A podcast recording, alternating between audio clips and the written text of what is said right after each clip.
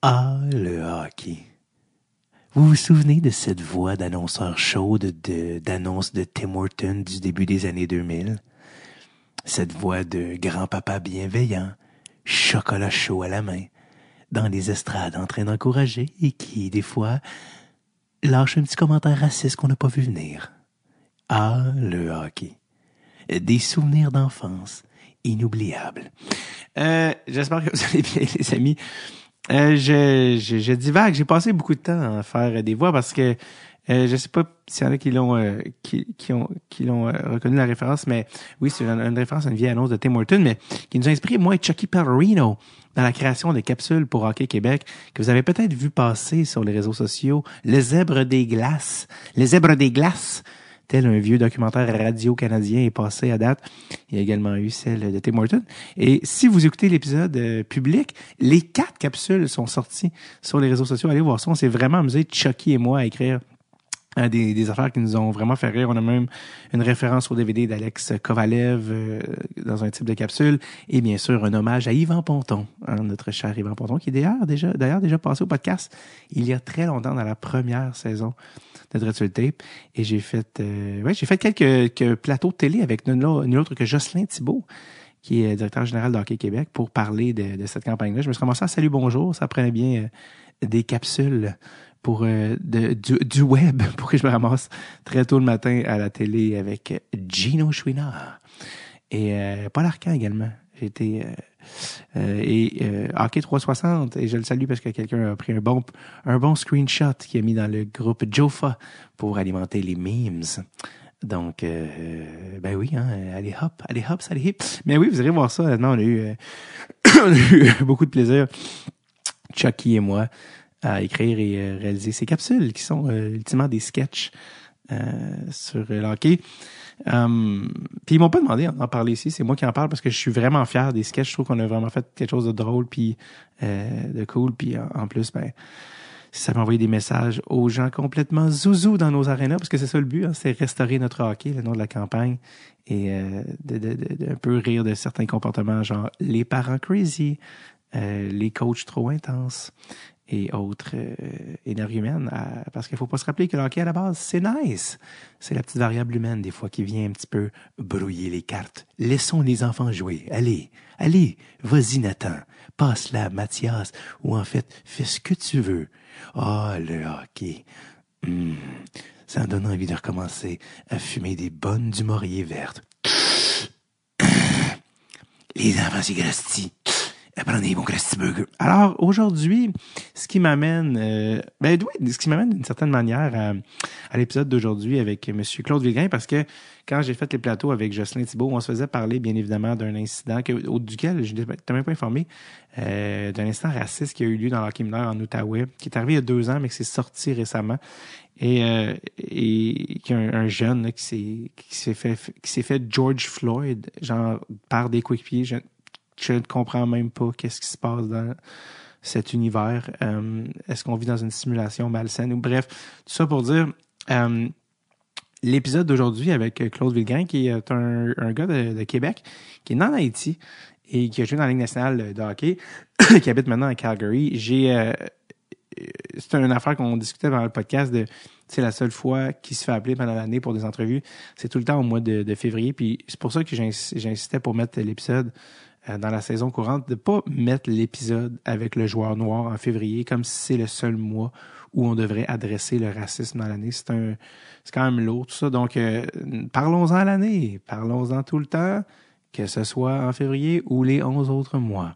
Donc, euh, voilà, c'est pour ça que j'ai, je sors l'épisode maintenant, parce que ça me tente de sortir maintenant et que je trouve que c'est important. Puis en plus, euh, en plus, l'affaire du timing avec euh, la campagne Hockey Québec, avec cet avant Outaouais, ben, euh, allez hop, tu sais, tout, euh, euh, ça s'aligne, les éléments s'alignent comme dans le film Le cinquième élément avec Bruce Willis. Vous irez voir ça pour les plus jeunes. donc voilà, donc c'est ce qui c'est ce qui mène à l'épisode d'aujourd'hui. Claude Villegrain, chic type, vraiment fin monsieur, que j'ai rencontré en personne à Calgary. C'est un gars qui, qui, habite à Calgary depuis un certain temps. Il, il a été beaucoup là-bas avec l'équipe nationale, puis avec sa femme, sa famille, tout ça, il s'est installé là-bas.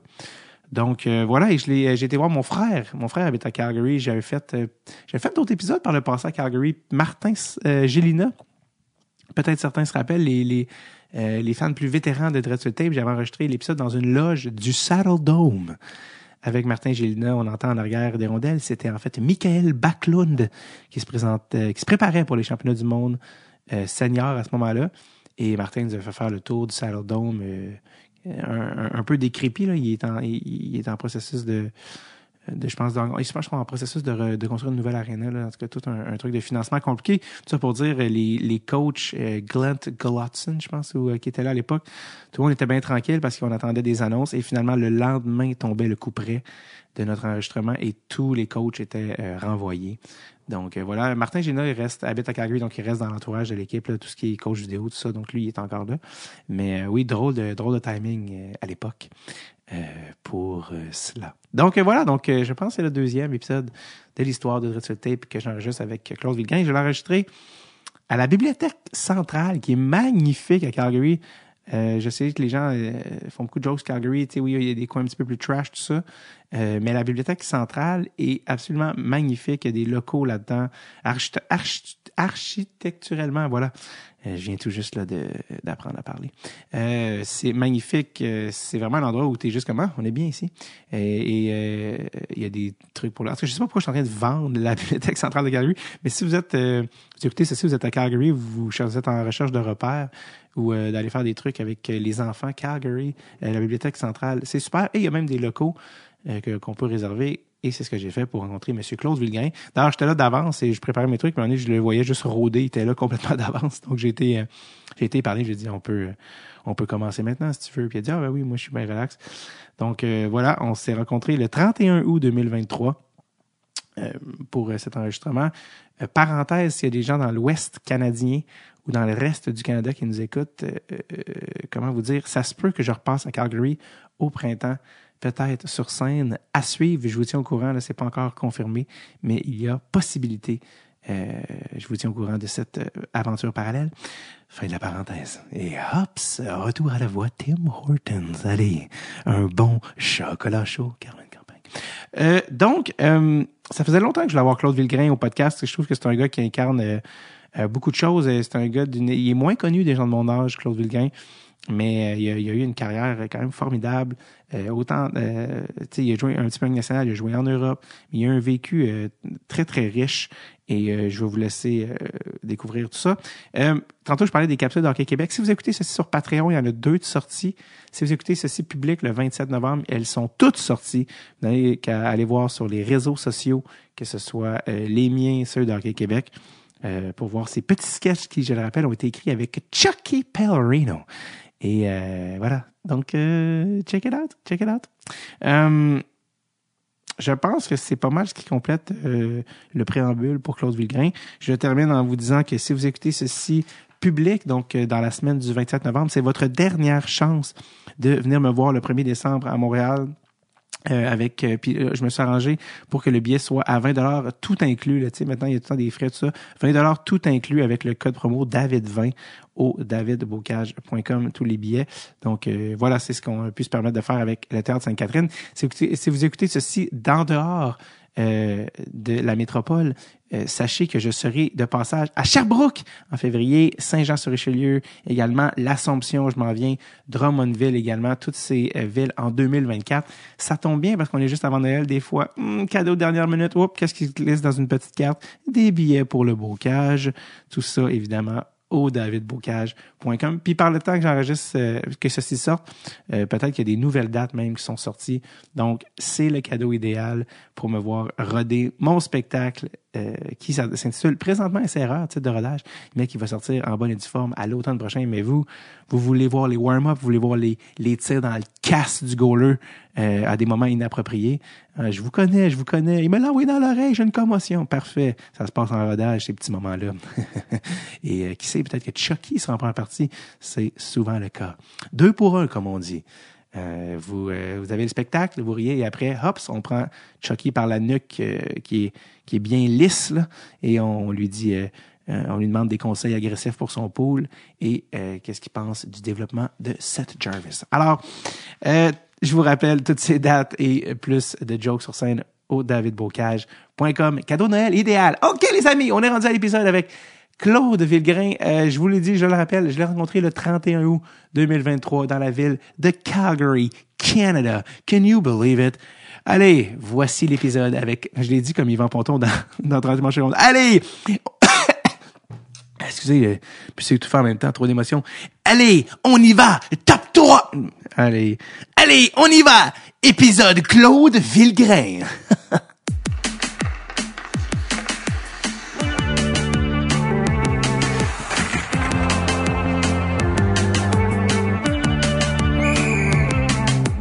Tape. Avec David Bocage. Quand tu dis euh, Québec, quand tu dis tes parents Québec, moi, euh, Haïti, tu voulais dire la ville de Québec? Euh, euh, ils sont- ma sœur est à Montréal, donc c'est plus facile d'être à Montréal. Mais t'es à la base, toi, tu Oh, viens... Québec, c'est la ville de Québec, Charlebourg. Ah ouais. Oh, j'ai été élevé à Charlebourg. Parce que là, pour les gens qui te connaisseraient, connaîtraient pas, c'est-à-dire tout le monde en bas de 45, En bas de 60. Non, peut-être. euh, t'es le premier joueur à être né en Haïti à jouer dans la Ligue nationale Ouais. de hockey. Euh, y en a-tu eu d'autres après, d'ailleurs? Parce que les autres gars que je connais d'origine haïtienne sont tous québécois. Ouais, c'est juste. euh, je sais que.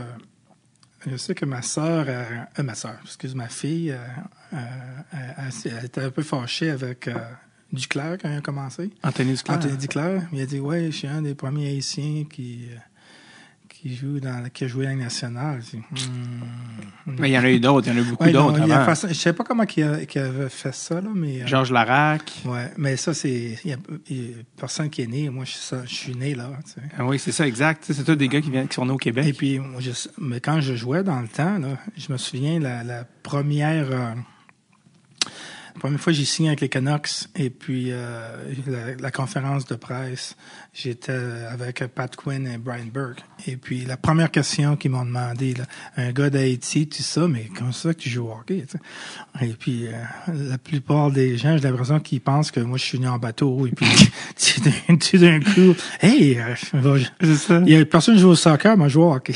c'est ça. c'est ça. Comme c'est arrivé à la game en bateau avec le compas qui joue dans le tapis. Ben, c'est ça en plus, là, compas. Là, je me souviens, mon anglais était pas super bon. J'ai dit, ouais, ben, que j'ai commencé à jouer quand j'étais sur la plage. J'avais pas envie de jouer au soccer. J'avais, j'avais euh, un cooler avec de la glace. mis. Et puis là, j'ai commencé à jouer avec des cannes en bambou, choses comme ça. ils ont-tu ils ont-tu compris que c'était une joke? Ouais. Oui, là, il me regardait. Il commençait à écrire. Prendre des notes, Prendre des notes, ouais. Bambou. Bambou. Ouais. Oh, ça, c'est une histoire. On a un bon show. Brian Burke est venu au podcast aussi.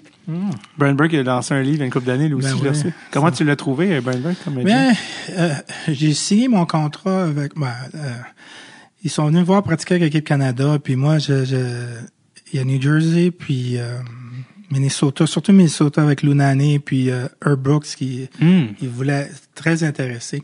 Puis j'aurais dû aller avec eux, mais ça c'est une autre histoire. Mais Pourquoi? Pourquoi t'aurais dû aller avec Ouais, lui? parce qu'il y avait un coach. Et puis quand j'ai signé avec Vancouver, il n'y a pas de coach. Ah! Parce que, alors que Herb, Herb était coach? Oui, il était coach de Donc- l'équipe Minnesota. Donc, quand Herb, qui est le fameux coach de Miracle Ouais. on Ice, là, Ouais, des ça. Fait que lui, lui, euh, Lui, il voulait. Lui, il voulait, puis euh, surtout mon style de jeu. euh, si, tu demandes, si tu demandes à tous mes amis, mes parents au Québec, ils vont te dire, ils peuvent pas croire que j'ai joué national. Moi, là, quand j'ai vu jouer les, les Russes en 72, là, c'est ça que je voulais.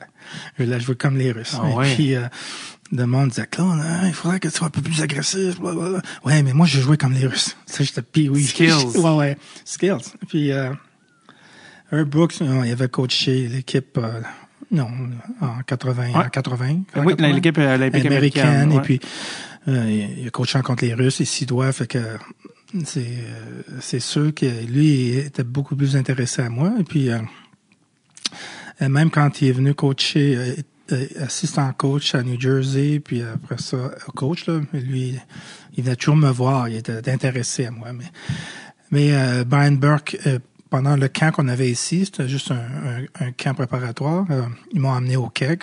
Et puis j'étais avec Brian Burke puis eux autres, puis ils étaient très, très intéressés. Euh, je sais pas si c'est Pat Quinn, il a pris une napkin, puis euh, il, il a fait un offre de trois ans sur la napkin, puis euh, fait qu'ils m'ont fait venir à ils m'ont fait venir à à, comment ça s'appelle, Vancouver. Ils m'ont mis dans le Western Bay Shore. Je sais pas si tu connais. C'est juste sur euh, tu, euh, ma chambre voyait l'océan puis le Stanley Park qui est leur, leur Ouais. parc. Là. Ouais. Et puis euh, McAllarg et l'assistant coach, lui, euh, il m'a fait promener partout puis manger le fruit de mer.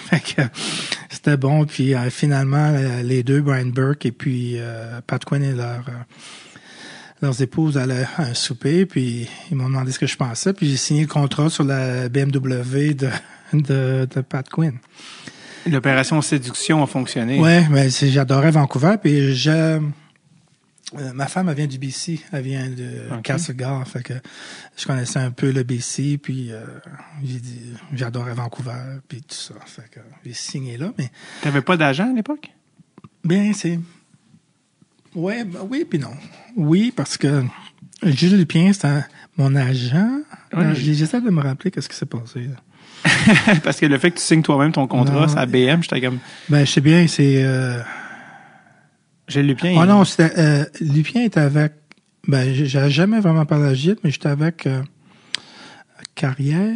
OK. J'ai oublié son nom. Puis euh, Dave King, lui, il voulait, lui, il voulait négocier le- mon contrat. Puis il était pas content que j'avais un agent parce que ce qui arrive, c'est que si l'équipe nationale avait le contrôle sur moi, euh, ça veut dire s'il décidait de me rappeler, euh, et puis je pourrais manquer les Olympiques, choses comme ça. Fait que si moi, c'est Dave King s'en occupait, puis là, il voulait faire une clause que, que je jouais automatiquement aux Olympiques. Il pouvait pas venir me chercher. Fait que c'était ça. Puis euh, moi, j'ai j'ai j'ai dit ça euh, à Pat Quinn, et puis euh, il dit, mais il faut que je joue aux Olympiques. Mais pour moi, c'était mon rêve. Je venais juste de passer deux ans à voyager autour du monde, et puis...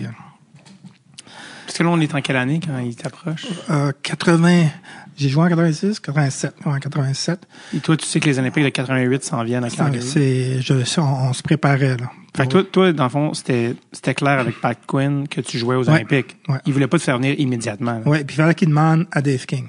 OK. Puis une couple de fois, il a demandé pour que j'aille jouer des matchs, puis, OK. et puis Dave King dit non, non, on s'en, va en Russie pour les Vassiloscopes, on s'en va ici, puis ça.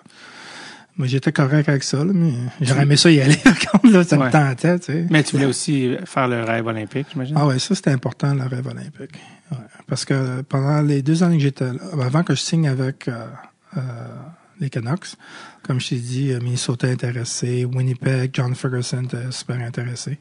Même euh, avant tout ça, là, quand j'ai été, euh, je faisais juste les- l'essai de le, tr- le tryout avec euh, l'équipe Canada. J'étais Mhm. pas sur l'équipe encore. Et puis j'avais une invitation de l'université de Moncton. euh, je- euh, je jouais à l'université de Moncton, puis j'ai une invita- invitation à, justement au camp de New Jersey puis de Winnipeg. Puis j'ai décidé d'aller à Winnipeg. Je voulais aller à Winnipeg, puis c'est John Ferguson avec qui j'étais en communication. Fait que avec l'équipe Canada, j'ai été faire un tour. On a été jouer à, Kiev et puis euh, on est revenu jouer en Allemagne. Et puis euh, à, l'aéroport euh, à Francfort, Dave King m'a dit Hey Claude, je sais qu'en revenant, tu vas tu vas au camp, au camp de- des, des, des Jets. Mais si tu vas là, ben, tu perds ta chance de, de jouer aux Olympiques. Et puis, euh, sais, il m'a convaincu, là. Et puis, euh, finalement, j'ai dit, OK, ben, je vais rester avec l'équipe Canada pour la saison. Puis, ils, m'ont donné, ils m'ont contrat euh, jusqu'à, un contrat d'essai, dans le fond, jusqu'à Noël. Fait que, on a joué, on jouait des matchs en concours. On avait seulement 15-16 joueurs. On jouait des matchs en concours contre les, les équipes de euh, Ligue nationale. Et puis, on a joué un match contre les Jets de Winnipeg. Fait que là, moi, avant le, que j'aille m'habiller, je vais sur le bord de la glace pour euh, faire mon, préparer mes bâtons. Puis John Ferguson était là. Il, il dit, hey, Claude. Parce que les Anglais, comme tu m'appelles, hey, Claude. Et il dit, well, I've been, we've been waiting for you. Where were you? Il dit, oh, uh, Dave King didn't talk to you. Et mon- anglais était pas fort dans ce temps-là non plus. Et puis j'étais là, euh, John Ferguson. fait que lui, ça, il s'attendait. Ils, étaient vraiment intéressés, mais qu'est-ce que Tu voulais, euh, euh, tu voulais remplir le rêve olympique quand même avant. Ouais, c'était, ouais, c'était. hey, tu sais là, quand tu commences là, puis euh, on a été à Kiev on a été euh, euh, dans le temps c'était Leningrad. Je pense que c'est Leningrad encore. Ça a changé à Saint-Pétersbourg, Leningrad. Puis euh, en Allemagne. Et puis j'ai voyagé partout au monde. Toute l'Europe. On a joué en Scandinavie, en Russie, et puis toutes les petites villes euh, nord-américaines de hockey, puis canadiennes. Tu avais aussi euh, beaucoup de, de- Il y avait beaucoup de joueurs sur l'équipe euh, canadienne olympique euh, sur laquelle tu as été en 88, qui est des noms qui vont peut-être dire des, de quoi à des, aux gens. Zarly ouais. qui a joué pour les, les Canadiens. Ouais, Euh, Serge Boisvert, ouais, lui, il est scout pour les Canadiens. Ouais, j'ai- je l'ai vu, Serge, euh, l'année passée, il y avait l'équipe, les, les, le camp des euh, U20 et U18, fait qu'il était là avec, tous les scouts. C'était incroyable, tous les scouts étaient là. Puis moi, je travaillais un peu avec mon agent, fait que moi, j'étais là aussi. Et puis, c'est incroyable comment de scouts que je connais. Je les connais quasiment tous. J'ai joué contre, pour, mon coaché, joué avec. à jouer avec. Et puis Serge, Serge, euh, on a eu du fun. Voyager l'Europe avec Serge, il est tellement drôle. Mhm. C'est, euh, Mais il a l'air d'un bon vivant à chaque fois. ah oui, bon vivant, tout. Je l'ai jamais vu fâché. Il y avait aussi un certain Andy Moog. Oui, Andy avait euh, un problème de contrat avec les Oilers. Ah, c'est pour ça, parce qu'il jouait déjà à NHL. Ben oui, c'est pour ça qu'il venait avec nous autres. Ouais. Il devait, il était-tu euh, une coche au-dessus, euh, vu qu'il Oh, il avait- était bon, euh, mais euh, Sean Burke, c'était notre gardien numéro un. Ben oui, mais comment ça que Sean, il était pas encore dans NHL à ce Non, non, OK. non. Sean était avec nous autres.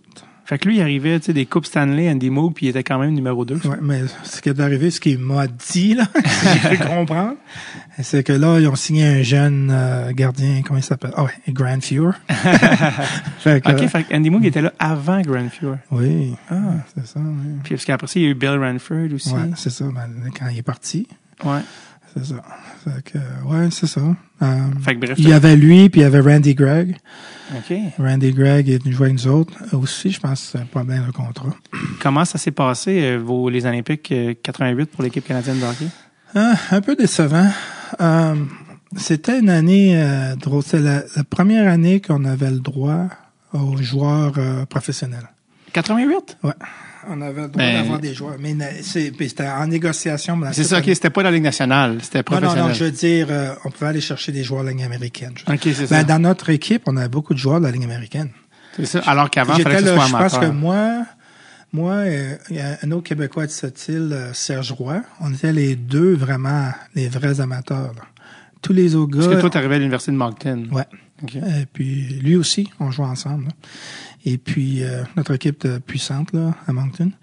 Et puis euh, le reste des joueurs, c'était ils ont été coupés Ligue nationale et puis la, les équipes nationales les ont envoyés. Mais on n'avait pas de gars vraiment de Ligue nationale. Euh, euh, Mais ça, t'as pas, t'avais pas encore le droit. C'est juste ouais, 80 t'avais le droit. Euh, euh, qu- 98. Pour Nagano, c'est les premières euh, Ouais, que- que les une équipe complète, ouais, ouais. exact. Ben, je pense qu'il aurait quasiment faire ça. Euh, c'est euh, Alan Eagleson contrôlait ça. Fait que, Ah oui. fait que là, nous autres, on, on a, on a voyagé le monde, euh, partout au monde. Euh, puis, euh, on, quand on est, revenu, on est revenu de, je sais pas trop où, là, mais on allait directement à Lake Placide deux semaines avant le camp, pour, avant les Olympiques, pour, pour rester loin de la pression, les médias puis tout. Fait que quand on est arrivé à l'aéroport de Calgary pour aller au village, euh, on voyait des, euh, des couples de nos euh, coéquipiers qui, qui, étaient dans le programme depuis quatre ans, bien trois ans, qui parlaient à Dave King en attendant les bagages. Fait que nous autres, on est montés sur l'autobus, puis on a vu ces gars-là monter dans un taxi. Le, le rêve olympique était fini, puis ça, c'était choquant pour nous, tu sais. Et puis, euh, Lui, il avait été coupé, dans le fond. T'es coupé, ouais. Puis, euh, tu quand tu travailles, tu voyages à travers le monde, t'as toutes sortes d'histoires, d'aventures, puis tu te bats, tu représentes ton pays. Puis, la chose que Dave King disait, c'est que qu'importe que tu sois deux ans, trois ans, quatre ans, il faut que tu montes une progression pour que quand tu arrives, tu arrives à ton summum quand tu arrives aux Olympiques. Puis, c'est comme ça la plupart des, euh, même dans la Ligue nationale, c'est la façon qu'on juge les les joueurs. Si un joueur joue de la même façon tout le temps, mais des fois c'est bien, si ça produit, c'est bien, si- et s'il produit, mais si c'est, ça descend un peu, mais là c'est le temps de remplacer. Et Mhm. puis là, ils regardent ceux qui font des- la progression dans les mineurs, par exemple. Puis, et puis c'est ça. Puis comment ça s'est passé, votre euh, tournoi olympique? Ah oui, euh, c'est ça. on, fait, on fait les parenthèses. oui, c'est fait. ça, oui, c'est ça. Ben, il va- moi, des fois, quand je pars, je suis parti. pas grave, moi, c'est, moi, c'est ma job de te ramener. c'est ça. Là, on revient. 88, Calgary. Bien, euh, il y a plusieurs choses. euh, juste, euh, on était au village et puis ils nous ont donné euh, les Flames, ils nous ont envoyé Peplinski. Euh, Qui? Jim je il, jouait avec les. C'était un des. il- à la fin, il était le capitaine des, des Flames. Ah, ouais. Je pense qu'il était capitaine à un certain moment. Puis, Avec un petit boost. ouais, mais c'était un gars, comme on dit, nord-sud, north and south. Tombe le puck dans le fond, puis bang, bang, bang. Et puis, euh, Tambellini, Tambellini, Tim Waters, euh, euh, des joueurs qui jouaient dans les estrades, qui jouaient même pas. Fait que moi, personnellement, ils m'ont mis, ils m'ont mis sur une ligne avec Peplinski et au centre euh, euh, euh, Tambellini. Et Euh, Tambellini, Jeff? Non, ça c'est son fils. Euh, oui, Souviens-toi, j'ai, euh, Attends, c'est ça. Voyons, voyons, j'ai Steve. Steve, ouais, C'est ça, Steve. parce que je me. Ouais, c'est Ouais, Steve Steve, yeah, Steve, c'était sa dernière année de hockey. Et puis, euh, ça fait 20, il avait, il avait pas joué les 20 derniers matchs. Et puis, Peplinski, lui, euh, il a pas joué le premier match contre la Pologne parce qu'il jouait contre les Oilers. Puis il est revenu, il avait, je pense qu'il s'est cassé un, un- un pouce, mais il a joué pareil. Fait que moi, tout d'un coup, là, on fait deux ans qu'on a un système, puis pour moi, personnellement, ça m'a euh, ça m'a dérangé. J'avais pas assez l'expérience pour euh, euh, gérer ça. Puis, Ouais. Et puis, euh, pour l'équipe, ça, ça a changé beaucoup. Là. Tu sais, on, on va au village et puis on, on- trois de nos euh, équipiers, tout d'un coup, sont coupés. Et puis, euh, la, la, la chimie a changé. Puis, euh, le match contre la Pologne, premier match, on a gagné 1-0. Et puis, euh, la Pologne, ils faisaient la trappe devant leur filet. on pouvait pas rentrer dedans. On dominait. On a gagné pareil, puis on a gagné contre la France. Mais on a joué. euh, après ça, on a fait on a perdu euh, contre la Finlande, puis fait un match nul contre euh, la Suède. Puis la façon que les Olympiques étaient, c'est tu t'en allais dans les rondes euh, éliminatoires avec tes points Ouais. les points contre les équipes qui sont dans les playoffs. Ça veut dire, nous autres, on a ben- les points contre la Pologne, la France, la Suisse, ça comptait pas parce que la Suède et puis la Finlande étaient avec euh, nous autres. Euh, la Finlande a, nous ont battus, fait qu'ils ont leurs trois points. Puis on a fait un match nul avec la Suède, on a un point.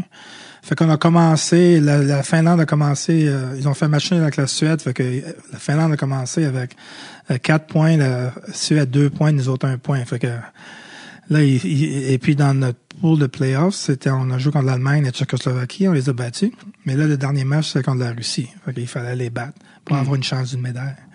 Et puis, euh, ça n'a pas marché, on a fini quatrième. Fait que ça aurait été différent si euh, on recommençait à zéro là, dans les playoffs, mais Ouais. on partait derrière la, Qu'est-ce qui s'est eight ball. qu'est-ce qui s'est passé contre la Russie? Vous avez perdu? Ah, on a bien commencé, on manquait des chances et puis on a perdu 5-0. Puis je pense que le, le- ce qui est arrivé avec nous autres, c'est que on les a battus à leur propre tournoi euh, à Noël, à Isvasia. Ça, c'était trois mois après qu'ils avaient perdu contre euh, Team Canada quand Mario a marqué là, le but. Là. Canada 87, 87. le Canada Cup. C'est ça. Euh, Trois mois après, on les, jou- on les a joués sur leur terrain puis on les a battus. C'est une grosse surprise. hein. C'est, euh, euh, le match de hockey. J'ai jamais travaillé autant, aussi fort. Mhm. Et puis euh, tellement que les fans ils sifflaient puis ils avaient même pas une ligne nationale canadienne, c'est qu'ils ont joué la, celle de la Russie parce qu'ils gagnent tout le temps. et puis euh, et puis quand on a été à Ligue Placide, on a joué des matchs en concours contre la Suède et puis la Russie. Puis là on patinait avec eux autres. Et puis on a battu la Russie, tout ça. Fait que moi je pense qu'il est arrivé que la Russie, ok, faut les prendre au sérieux maintenant. Là. Mhm. Euh, ils jouaient défensif contre nous autres. Ils jouaient même pas défensif contre l'équipe Canada euh, professionnelle. Et puis on pouvait pas rentrer.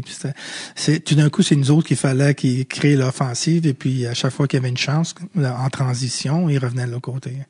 Fait que c'est ça. On a fini quatrième. C'était un peu décevant. Est-ce que dans le fond, quand vous perdez contre la Russie, est-ce qu'il y avait un, un autre match après ça pour la médaille de bronze? Non, c'est juste C'est les juste points. ça. C'est ça. On regardait les Fait que ça finissait. La Finlande a eu la médaille de euh, d'argent, puis la Suède. La C'est drôle que tu disais jouer contre la France, parce que le dernier podcast que j'ai enregistré, c'était avec Paulin Bordelot. Ah Puis ouais. il jouait pour la France. Pour en 88, Oui. parce qu'il y avait eu la Il y avait citoyenneté. Boson aussi. Exact, Tim. Ouais. Euh, pas Non, Tim, le père de Philippe. toi, toi, toi, t'es encore, les fois, toi, t'es encore avec les enfants, parce les que- grands-enfants. C'est parce Je que pense je- qu'il y a différents âges je, ici. je- je le sais que c'est le nom, mais, mais je, je- vu que je mélange les noms, je dis le nom du fils, mais je pense au père. Ouais, ouais. Philippe Boson qui a joué pour les Blues. bon. Tim a été repêché par les Canadiens à l'époque. Oui, oui, oui. Oh, oui, Euh, ça. Ben, je suis bon ami avec euh, Philippe. Euh, on a joué contre en Suisse. Après, quand, j'ai Oui, oui. en Suisse, j'ai joué beaucoup contre lui. Ouais. Ah oui. Euh, repartons du début, parce qu'on est sorti du coq à l'âne, mais Ah on, a, ouais? on a passé, euh, puis c'est parfait comme ça. Euh, on a parlé de, de- du fait que tu étais né en Haïti. Ah ouais. Parle-moi un peu de ton arrivée au Canada. En quelle année tes parents que parce que toi c'est vraiment première génération là. Bien, mon père, mon père, il a étudié à Québec, à l'Université Laval, quatre ans en, en agronomie et trois ans en, en économie. Donc ça c'était avant d'avoir des enfants. Oui. Et puis lui, il voulait retourner euh, en Haïti, puis aider son pays, tout ça. Et puis, euh, je pense que lui, il voulait, je sais qu'il voulait beaucoup aller travailler en Afrique. Et puis, euh, je pense qu'il était à un symposium, là, je sais pas exactement les détails, là, mais euh, il y avait des gens du Québec, puis on a dit, Alex, euh, euh, les, euh, les gens, les gens avec ta qualité, euh, tes- ton expérience et connaissances très bien pour le gouvernement à Québec. Puis mon père voulait essayer ça un peu. là. Fait que euh, il est venu, ben là, quand je suis né, il est venu avec moi et puis il a travaillé comme cadre au gouvernement du Québec. Et puis, euh, Fait que T'es arrivé à quel âge? sais, 18 mois, je pense. OK, fait que vraiment bébé. Oui, mais on retournait tout le temps en Haïti à chaque trois ans, passer un mois après l'école. Un, mois. Un mois. Ouais, mais- à l'été, Ouais, ouais. quand il fait humide et chaud. et puis, euh, et puis euh, c'est ça. euh, on est arrivé là et puis, euh, euh, Fait que toi t'es un gars de Québec. ouais, on était à Sainte-Foy et puis, mais j'ai commencé à jouer au hockey plus tard, là, j'avais 8 ans. Parce donc- que mes parents connaissaient pas ça, puis je, me, Mhm. suis- je me souviens, euh, je me souviens que on jouait dehors, il n'y avait pas d'aréna à Charlebourg, on jouait dehors, et puis la première fois que j'étais à sais, mes parents connaissaient pas ça, le hockey. Fait que, euh, on nous a donné un maillot des bas. J'avais des pantalons, des gants, je suis arrivé là-bas, et puis j'avais pas de, j'avais pas de, de jambière. Hmm. Et puis, euh, ils ont dit à, à mes parents, mais euh, Madame Villegrain, ils ont, il a besoin de jambière. Là, je savais pas quoi faire. Fait que ma mère a pris des, des, des catalogues Sears. Dans le temps, ils étaient épais. Puis ça dans mes... Euh, surtout, j'en avais besoin parce que je tombais tout le temps. C'est ça. Et, et mais euh, ce qui est drôle, l'année d'après, là, quand je pouvais me tenir sur mes patins, là, je marquais des tas de buts. Puis j'étais Naturel. naturel. Dans tous les sports, j'étais naturel. Baseball, football, choses comme ça. Est-ce que ça t'a qui aidé à, à- en grandissant? Tu sais, quelque chose, t'as besoin de quelque chose pour t'accrocher quand tu grandis? t'étais-tu- Mais bon moi, à l'école? euh, l'école, j'aurais été très bon si je faisais mes devoirs. Ah, Mais j'ai un gars 70%. Et puis les professeurs savaient que j'avais un 90%. mhm. 70% parce que j'ai décidé d'étudier 10 minutes avant, avant la, ça. T'étais dernière minute. la dernière minute. Euh, c'est ça. Fait que, Hey. non, mais tu sais, j'adorais le sport. Quand t'es arrivé à Québec, c'était en quelle année? Euh, 1919, non, Juste 1964. 64? Oui, c'est en 64, je crois. Tu Parce que mon frère est né à Sainte-Foy en 64. OK. Parce que, tu sais, on fait des blagues comme, euh, tu souvent, il y a- à Québec, tu sais, contrairement, parce que souvent, la communauté haïtienne, ils ont beaucoup été plus vers Montréal, tu sais. Euh, fait que ton père est à Québec, ça m'intéressait parce que... Il n'y avait pas beaucoup d'Haïtiens. euh, Ben, je sais pas. Il y avait son meilleur ami qui était là, puis deux de ses meilleurs amis qui étaient au Québec. Fait que on a grandi avec eux autres. Ah, parce qu'il était à Québec aussi. Ouais, mais euh, quand on allait à Montréal, évidemment, la communauté était beaucoup plus grande. Ben oui. Mais la, la raison qu'on était à Québec, c'est parce que euh, le job qu'il a eu, c'était au, gouver- euh, au gouvernement, euh, OK. au Parlement de Québec. Au Parlement, c'était quoi Ouais. exactement? Ça C'est adjoint au cadre en agriculture. OK.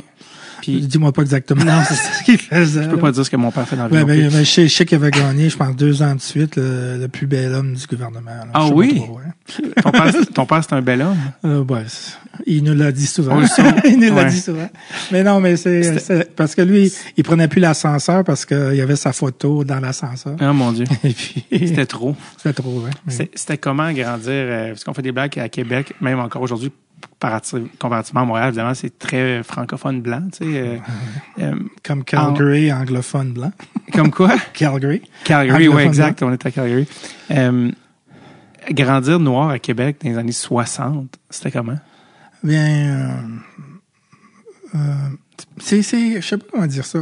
Les, les dernières années, surtout pendant la pandémie, puis euh, les Black Lives Ma- Matter, et puis choses comme ça. Puis pendant la, la, la, la pandémie, euh, je, je me suis, euh, j'ai, eu la chance de m'asseoir et puis penser à ma carrière et puis penser à ma vie et puis penser à toutes sortes de choses. Et puis, je sais que j'ai, discuté beaucoup avec mon, mon, mon frère sur beaucoup de sujets. Puis, et puis, des fois, euh, les choses qui arrivaient, moi, j'ai toujours cru que soit que c'était moi, mais soit que c'était, c'est, ça arrivait comme ça. Mais plus que j'y repense, et plus que j'avais pas vraiment de chance, euh, ma couleur avait de, quelque chose à faire. Et puis, euh, je sais que des fois ici, j'ai beaucoup d'amis ici, puis tout le monde veut que je sois dans leur équipe de hockey, et puis choses comme ça.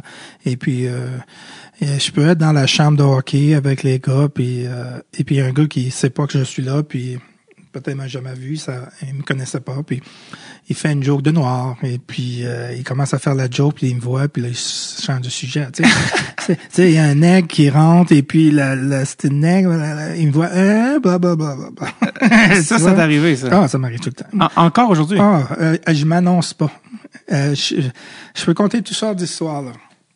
Je peux être là, euh, sur le driving range, frapper ma balle. Et puis, je vois un homme, sa femme, d'enfant de 10 ans, qui viennent à côté, le tapis à côté, frapper des balles. Puis, moi, je suis focusé sur ma game. Et puis, j'écoute parler, puis je pense, je pense que ces gens-là ils venaient de cette île. Je connais ça, quasiment toute leur histoire, je les ai écoutés. Et moi, je, eux, ils pensent que je suis un, un Anglais noir. tu sais. Je, je réagis pas à tout ce qu'ils disent. Et puis, euh, le jeune, il peut pas frapper la balle. Lui, il va, il, il est partout. Il, il, il sait pas comment frapper la balle comme du monde. Et puis, et puis le, le, le petit, le, le fils, euh, il, il arrête pas de brailler. je peux pas la la balle. Puis là, je prends mon driver et puis je commence à frapper la balle. Puis à part, je suis assez gros pour frapper la balle. Il me dit, hey, euh, euh, le gros nez, il tape en tabarnouche. Hein? Puis moi, je suis là. Et puis, tu sais, il parle, il, il se dit que je comprends pas l'anglais, le français. Et puis là, il arrêtait pas. Puis là, je commençais à être énervé. Là.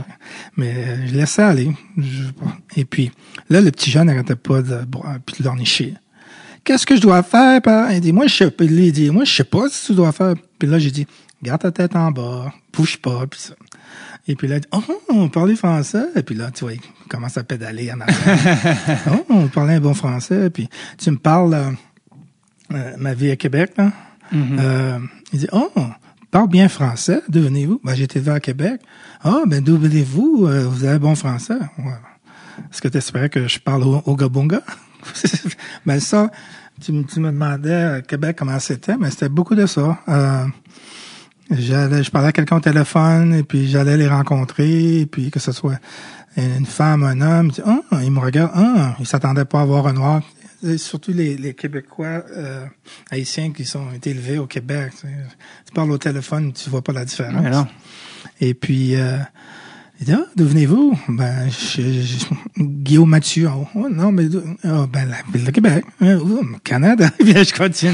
Je sais où est-ce que ça en va avec ça, mais, non, non, non, d'où venez-vous? Puis là, je dis, ouais, ah, je suis en Haïti, blablabla. Ah, mais vous parlez bien le français? Wow. Haïti est français? Non, non, je trouvais que vous parlez bien français. Ben, OK. OK, ouais, je sais pas quoi dire. Ben, Ce qu'il veut dire, c'est que tu parles comme nous. C'est ça qu'il veut ça. dire. Ben, ben, tu- ce que tu dis, je peux compter des histoires. là. Ce que tu viens de dire, c'est un peu ça. Euh, je peux te compter des histoires avec les Anglais quand je joue au hockey. Et puis je suis sur le banc, puis euh, ils, ils traitent de, ils traitent un Québécois à l'autre équipe là, de frog et ou bien un noir comme euh, j'ai oublié son nom. Là.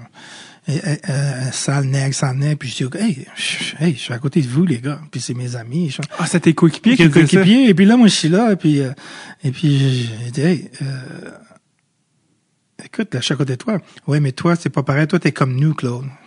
j'ai toujours, je me suis toujours demandé ce que ça veut dire, t'es comme nous. Moi, je suis un joueur de hockey, on a les mêmes buts.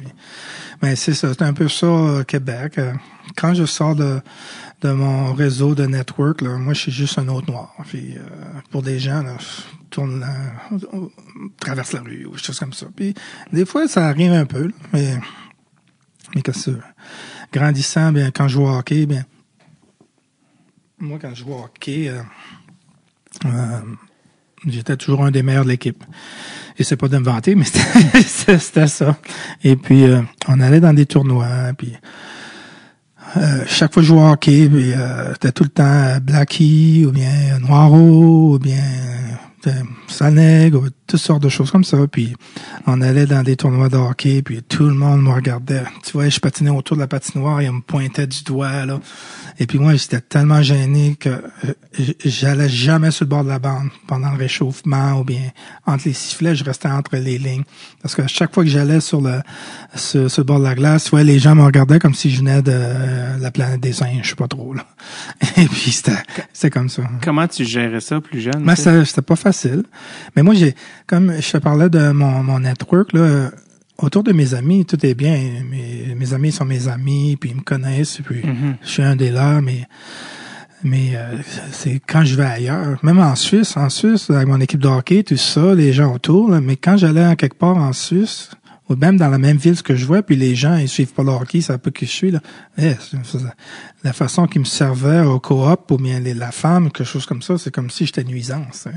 Hmm. Et puis, euh, c'est ça. Puis, tu sais, on parle de ça, là, comme les, les athlètes à Boston, là, ils ont bien de la misère, les athlètes noirs, même s'ils sont les vedettes là-bas. C'est, c'est, c'est ça. Grandissant, moi, j'ai, euh, je me faisais tout le temps, euh, mais non, c'est- c'était mon, c'était mon, mon parcours. Puis, Et puis, moi, je voulais, moi, je voulais être un- jouer comme les Russes, puis je voulais jouer un jour dans le national. Et puis, mhm. et puis, euh, est-ce que tu avais des idoles? Y avait-tu des noirs sur la nationale? non. Ben, En ben, 1960. mon idole, mon idole, c'est Guy Lafleur. Et puis Guy Lafleur, c'était mon idole. J'avais le numéro 10, je me souviens. Et puis, euh, moi, je voulais avoir les cheveux longs comme lui. Oui. Et puis, euh, dans ce temps-là, tous mes amis avaient le mallette comme Guy. Il y avait les tucs l'hiver et puis les cheveux en arrière. Puis moi, je laissais pousser mes cheveux. Et la maudite tuque a grossissait comme un gros champignon. Puis je- j'essayais mes favoris, j'essayais de tirer mes cheveux en arrière de la tuque là, pour que. Mais euh, c'était, mon idole. Et puis jusqu'à ce que il est venu, les Canadiens sont venus jouer un match de charité de softball. Et puis, euh, pas trop à Camado. Et puis moi, je voulais, il y avait six shots, Langway, il y avait euh, pas mal, euh, il y a à peu près six gars sur euh, l'estrade à l'intérieur. Et puis, euh, moi, je, je voulais juste Guy. J'avais mon petit papier, je voulais juste Guy. Et puis quand je, je- finalement, je suis arrivé à Guy, puis Guy, il me dit, oh, sorry, sorry, sorry, buddy, je sais pas comment il a dit ça. I'm done, j'ai fini, puis il est parti. Puis moi, j'étais là avec mon petit papier. Oh. Et puis tout, euh, tous les gars, euh, mes amis, ah, t'en as pas eu, ah, moi, regarde, j'ai Guy Lafleur. ah. Et puis là, ça, ça, ça, ça m'a, ça m'avait vraiment marqué. Euh, j'ai jamais demandé un autographe à qui que ce soit dans ma vie, euh, jusqu'à ce que Jérôme, il est venu jouer, à, il est venu jouer à Jérôme McGinley. McGinley, ouais. Ouais. Il a compté 51 buts une année ici. puis oui. ma fille a commencé à jouer au hockey, puis elle avait numéro 12 comme Jérôme. Puis euh, j'allais au match voir jouer euh, ce match-là, ce dernier match de l'année, puis Jérôme essayait de compter 50 buts. Et puis euh, j'ai mis ma fille au lit, là, et puis elle me dit Hey, hey Daddy, Jérôme, ton ami, est-ce que tu peux lui demander un autographe? Euh, parce que Jérôme, il parlait beaucoup de moi. Euh, moi et Grand Fure, c'est les deux qui ont vu jouer, puis Hmm. il voulait être un gardien de but, puis après il m'a vu jouer, là, il voulait être un avant, puis, en tout cas. Puis, euh, fait que je, vois, je vais voir, c'est donne-moi la petite petite- elle avait une petite casquette des Calgary Flames qu'elle avait gagné, je sais pas trop. Fait que Jérôme, il compte c'est son 50e but, puis tu sais, quand ils ont After Hours, là, Ouais, à? CBC, ouais. Ouais, fait que là, c'était sur la glace. Et puis moi, avec ma passe, ma passe, je peux aller en, près du vestiaire et tout, mais c'est, j'ai attendu longtemps. J'ai attendu, attendu longtemps. Et puis finalement, quand il sortait, euh, le, le, le, gars de Public Relations, il me connaissait parce que j'avais joué contre lui à l'université. Puis un gardien que j'ai compté des millions de buts. Ça, il me connaissait. Des millions. que, il me semble que c'était des millions. Ça aurait été des millions s'il n'y avait pas 60, seulement 60 minutes. et puis, euh, et puis euh, Jérôme il vient, puis là il me reconnaît tout de suite, puis là il me parle et puis tout ça, puis j'ai dit euh, à ma fille aimerait que tu signes ça, puis c'est la première fois que que je demande un autographe, c'est Jérôme. Mais tu parles d'idole noire là, la première idole que j'ai vue, c'était euh, Val James. Ah, je connais pas. C'était-tu hockey ou Oui, ça, euh, oh, oui ça, euh, c'est un gars de Chicago, je vois pour les remparts de Québec dans le temps de Jean Savard. Mon Dieu. Ouais, mais je sais, c'est mieux. non, mais Jean Savard, j'aurais pensé que tu as dit Jean Rattel ou. Euh, ah non, non, non, j'ai Junior, là, Junior. Okay, okay, Jean Rattel était dans la nationale. OK, déjà, OK. Fait que moi, nous autres, euh, j'allais à une école privée qui s'appelait Saint-Jean-Eudes, qui était l'autre côté du Colisée. Okay. Pas trop à Camado. Et puis, euh, on avait des, euh, des billets euh, pour 75 sous pour aller voir jouer les, remparts quand on voulait. Mm-hmm. Et puis, la première fois que j'ai été, là, je regarde, je vois le, un noir sur la glace. Mm-hmm. Et puis là, il patinait vite, fort. Il y avait des chiffres de 30 secondes. Je pense qu'il y avait 20 body check. Et puis euh, là, j'étais intéressé. Le seul, autre noir que j'ai vu patiner, c'est mon frère, mon plus jeune. Et puis euh, j'ai été voir une coupe de match. Mais ce qui m'énervait, c'est que entre les périodes, ou bien je, je, marchais, dans le temps, en collision, on marchait autour, c'est de voir s'il y avait d'autres filles, chose de même. Tout le temps, hey, es-tu le frère à Val James? Hey, es-tu le frère à Val James? Puis là, c'était tellement fatigant, j'ai arrêté d'aller au hockey. Parce que, à cause de ça. Tout le monde, est-ce que tu es le frère à Val James? Est-ce que tu es le frère à Val James? Ah, c'était. Parce que c'était comme, c'était le seul référent que les gens avaient, fait qu'ils se disaient, ben, ben même encore, j'ai été, euh, je te parlais quand j'ai vu Serge Boisvert avec le U20, là, et puis il y avait un noir de l'Ontario qui, qui, qui jouait, là, du Québec, euh, de l'Ontario ou du Québec. Je pense que c'est du Québec. Il y avait un nom français, mais je pense que c'était un jeune qui était adopté un noir. Et puis là, tout le monde disait, Is that your son? Is that your son? Non, c'est pas mon fils. Is that your son? Ah, oh, lequel? Euh, numéro 6. Et je, dis le numéro 8, c'est un blanc, là. Non, numéro 9, non.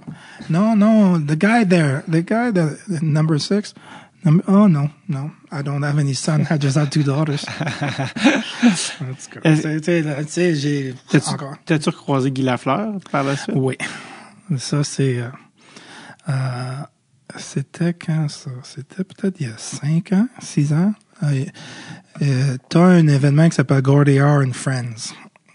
Gordiar, il vient, puis il y a un banquet la journée d'avant, puis le lendemain, puis le soir, il y a un repêchage, et puis euh, les anciens, on, on va dans différentes équipes, puis les gens dépensent de l'argent. lui, Guy était là comme invité, puis ils ont euh, euh, Hot Stove, là. Euh, Encore à CBC, ça aussi, non? Non, non, c'était juste, non, c'était juste aquí, ici à Calgary. Ah, okay. un, événement de charité. OK. Fait qu'ils montent sur l'estrade avec euh, euh, les gars, Lanny McDonald, ces gars de même. Il y avait, il y avait Guy, il y avait, il y avait Guy, il y avait Michel Goulet, puis euh, je sais pas qui d'autre qu'il y avait. Je pense a ouais, Yvan Cournoyer, Yvan mm. Cournoyer était là. Et puis là, il parlait surtout de la, la série finale de 89 quand les Calgary ont battu euh, les Canadiens. Ouais. ça fait que... Mais après ça, j'ai été voir Guy et puis signer des autographes. Puis moi, j'avais son petit bouc, euh, son petit, euh, un petit bouclet, là, euh, je parle anglais, un, un, petit cahier là avec sa photo puis son histoire. Un petit dépliant là. Un ouais. dépliant là, fait que j'ai dit, ouais, hey, je vais aller demander. Et puis je suis arrivé à lui et puis il dit, il dit, ah, et Claude. Il dit, Claude, il sait mon nom. J'étais choqué. Puis là, j'ai compté l'histoire, qu'est-ce qui est arrivé quand ouais. il avait 9 ans. Et genre, désolé, désolé, Claude, euh, puis ça. Puis là, il signe. Et puis là, il, il, il m'écrit, il, il, a signé, euh, Claude, j'espère que c'est pas trop tard, mais voici 41 ans plus tard. Et puis la date, il savait la date. Je sais pas, peut-être parce qu'il m'a vu jouer, ou bien c'est vrai que quand il est revenu jouer pour aller jouer pour les quais nordiques, et, et les Rangers, on patinait sur la, la même patinoire. J'ai oublié cette partie-là. là. Mais j'osais jamais aller le voir, lui parler. tu sais. Euh, j'ai- à chaque fois qu'il y avait que j'ai enlevé le puck, je me venger, là, mais, mais il a écrit ça, et puis, euh, tu sais, ça, en tout cas, c'est, ça, j'ai oublié tout ça, là. Ça, ça a réglé l'histoire. Ouais, ça règle l'histoire. Parce que j'ai, j'ai, pendant le Black History Month, et puis, euh, les gens voulaient que, ils me demandent de venir parler dans des, dans des salles. Et puis, euh, comme des salles, ben, les, les premières années, peut-être une vingtaine de personnes. Puis d'un coup, c'est 100, 200 personnes. Et puis, euh, je, je savais jamais quoi te parler. Alors, j'ai décidé de parler de ma carrière un peu comme je te parle à toi. Là. Ouais. Et puis, quand je compte cette histoire-là, là, les femmes, ça pleure dans, ça pleure dans les, euh, dans, dans, dans la salle. Mais, mais non, c'est, euh, Les gens, les gens pleurent. Ouais, les femmes, les fleurs, parce qu'ils ont dit, tu sais, ils essaient de s'imaginer, j'ai 9 ans, je veux juste Guy Lafleur, j'ai mon petit afro sur la tête, j'ai mon petit papier, puis là, je, je bouge pas, mes amis rient de moi parce que j'ai j'ai pas eu Guy Lafleur. puis- Mais quand il est décédé dernièrement, là, mon téléphone, là, des textes, puis là, du Québec, de partout, puis euh, les gens voulaient des interviews avant les funérailles. et ça, J'ai dit, qu'est-ce qui se passe? Puis j'ai pas réalisé que beaucoup de mes amis euh, au Québec savaient que Guy Lafleur, c'était mon idole. Puis J'ai jamais réalisé ça. J'ai tellement eu de textes. Ma mère, ma, mon frère, mes soeurs, OK. Même mes filles, puis OK. C'était si évident que ça. Moi, je savais pas, mais... C'est cool que tu as eu un, un, un closure, comme Un on dit en anglais, ouais. de, de, Ouais. de, de pouvoir finir la, la, la chose en, Ouais. en bon terme. Surtout qu'aujourd'hui, il n'est plus là. tu sais, fait Ben, c'est ça, Heureusement, puis- ça s'est fait. Ouais, ouais. Quand tu parlais de tantôt, ça m'a fait penser quand tu parlais de tourner autour des colisées en cherchant les filles. Comment c'était comment ça se passait dans les relations? Tu sais, justement, les gens n'étaient pas habitués de voir des noirs. Puis je, je te, je te dis ça parce que j'ai une- j'ai un ami qui euh, je parlais avec un, un collègue récemment qui m'a dit euh, lui il joue au football de Montréal, Ouais. Un colosse et, euh, et aussi d'origine haïtienne. Il est allé jouer au football en Beauce. Là, je te parle pas de 1965, je te parle des années 2010. là. Ouais, ouais. Pas longtemps. Ben, ouais. Et il est arrivé en Beauce, puis là, il dit, écoute, et, en tout cas, là, je dis, moi, j'ai dit, lui, il disait rien, mais j'ai dit, non, non, raconte, raconte-moi, tu sais, puis Ouais, ouais. il avait vu dans l'œil à sa sœur quand il avait dit, ah, je pense que ça va être bon pour toi de vivre des expériences là, puis lui, je pense pas qu'il savait dans quoi il s'embarquait, tu sais. Mm-hmm. Puis il est arrivé en Beauce, puis est-ce qu'il me racontait des, des, plein de petites affaires où il était comme, qu'est-ce qui se passe? Je comprends pas pourquoi, à l'épicerie, euh, je comprends pas pourquoi euh, la, la caissière, euh, elle me regarde pas. Hein? Puis, il y a quelqu'un qui a fait remarquer, la, elle a peur de toi. La, la caissière, elle a peur de toi. Elle, a- sait pas. Elle, sait pas. tu sais, Elle, Elle a pas, pas. elle a pas, elle a pas vu beaucoup de personnes noires dans sa vie. Euh, il me racontait des affaires, se faire arrêter par la police en auto. que, oui, qu'est-ce qu'il y a? Ouais, que, que Est-ce que tu parles de mon histoire? Ça t'est arrivé? ben oui, ben oui. De te faire arrêter en voiture? Ah, ben non, c'est. C'est. euh, ben, hein. premièrement, premièrement, les relations, c'est c'est drôle. Je te parlais quand en, réf- en- je- euh, je- euh, pendant la pandémie, je pensais à ma vie, puis je parlais beaucoup avec mon, mon frère. Et puis on a dit la même chose. On, a- on avait la misère de trouver des copines. Ça, Et puis il y en a qui je étaient vraiment intéressés, mais ils disaient tous la même affaire. Ouais, s'il sort avec toi, mon frère va, il va te tuer, mes frères vont te tuer, mon père va me tuer, choses de même. Puis, OK. Fait que ça, on n'a jamais eu vraiment beaucoup de relations. À cause que t'étais noir, c'était Ben, ça? C'était- le, non-dit, mettons. ouais, c'est ça. ouais. Ben, tu sais, c'est. Si, si tu regardes, euh, être un homme noir, c'est. C'est, euh, c'est, pas facile. Je, je regarde mes amis, mes cousins aux États-Unis, là. Même les, des joueurs de hockey avec qui j'ai joué qui sont noirs et puis qui habitent là, c'est que euh, ben il y a des stéréotypes. Euh, Tu vois les shows comme Cops, c'est tout le temps les noirs, des hommes noirs qu'on arrête. Et Mhm. c'est toujours, euh, ils- on dirait que les gens voient que dans tous ces shows-là, que les hommes noirs, ils ont pas de, ils, ils, ils- ils- ils s'occupent pas de leurs enfants, ou bien les mères sont seules. Puis tu vois quand les joueurs de basketball, ils ont pas de père, des choses comme ça. Puis, et puis il y en a qui, si tu viens d'une petite ville et puis c'est seulement ça que tu connais, puis tu vois un noir, puis des fois je dis tout le temps là, quand j'arrivais à un arrêt d'autobus, puis une femme était là, et puis euh, là elle me voyait arriver, euh, je savais jamais si quand elle met sa main dans sa sacoche, elle veut sortir un pepper spray ou bien un rouge à lèvres. ça fait que je savais jamais c'est qu'est-ce qui m'attendait là, puis euh, euh, Wow. il fallait tout. j'ai- même dans ma, dans le business que je fais en ce moment, là, je m'annonce tout le temps comme une bonne personne, ou bien, je, je sens que je dois, je dois mettre la personne rapidement en confiance. Que je rentre dans une nouvelle équipe de hockey pour euh, euh, ligue de bière, ou bien que je, je vais, je vais faire une présentation des architectes. euh, tu sais, je, un, je suis un gros noir qui rentre et puis euh, je sais pas à qui je fais affaire. Euh, comme je t'ai dit, peut-être la femme là, veut sortir rouge à lèvres parce que ou bien un paper spray encore a peur que je l'attaque, mais mais, euh, Mais tu, tu sens encore cette. euh, ah, c'est c'est c'est là. Puis euh, je parlais des des joueurs euh, de football, des amis à moi, puis euh, ils adorent Calgary, mais c'est c'est c'est c'est c'est pour ça que des fois, peut-être quand tu es à Montréal, c'est plus multiculturel, mhm, que les gens sont plus habitués de voir des gens de plusieurs races. mhm. Et puis, euh, mais euh, je sais que moi, ben, mon père m'a toujours dit, euh, tu vis ici, c'est ta vie, il faut que tu gères du mieux que tu peux. Puis, euh, euh, avance dans la vie en sachant que euh, il faut que tu sois le meilleur dans ce que tu fais, que tu sois honnête, tout ça, parce que tu sais jamais c'est qui qui qui euh, qui qui qui va pas te laisser une chance. Qui, euh, et, cherchent une raison pour pour euh, te mettre de côté. Mhm. Euh, grandissant, j'étais toujours le meilleur compteur. Et puis, je suis arrivé ma première année Bantam, j'aurais été un des meilleurs joueurs encore. Puis, mon père voulait que je je euh, je, je, fasse, je passe la tondeuse. Puis, on avait une grande cour, puis j'ai remarqué que j'allais en retard. Et puis, dans ce temps-là, je J'allais à l'aréna avec mon sac de hockey sur le dos, tu sais, 20 minutes de marche, et puis je suis arrivé juste, c'était les, essais tryouts, et puis désolé, puis ils m'ont coupé, juste de même. Coupé, c'est juste, c'est sûr que le, GM puis les coachs, leur, fils était là-dedans, les amis, puis et puis après, ils m'ont, ils, ils ont essayé de me rappeler. Là. Quand ils me rappelaient, ils avaient besoin d'un joueur, mais là, je marquais des buts, puis ils voulaient. Ça m'est arrivé deux fois, deux années différentes, et puis. Euh, euh, j'ai jamais voulu retourner. J'allais jouer des matchs pour les aider, mais sans, parce que je suis pas une, euh, j'étais jamais une mauvaise personne. Mhm. Comme je t'ai dit, tout le monde pense que j'étais trop gentil pour jouer au hockey. Euh, et puis, euh, je suis sûr que c'était plus facile. Et puis mes parents, ils, ils allaient pas, ils allaient pas comme comme les parents d'aujourd'hui, même dans le temps, aller se plaindre et comment donner donnez-lui une chance. Puis, C'était ça qui était ça à l'époque. ben, c'est ça qui était ça à l'époque. Mhm. Et puis, Quand tu parlais des, des, des blondes, tout ça, ça me, ça me faisait penser à. non, non, j'ai pas de blonde.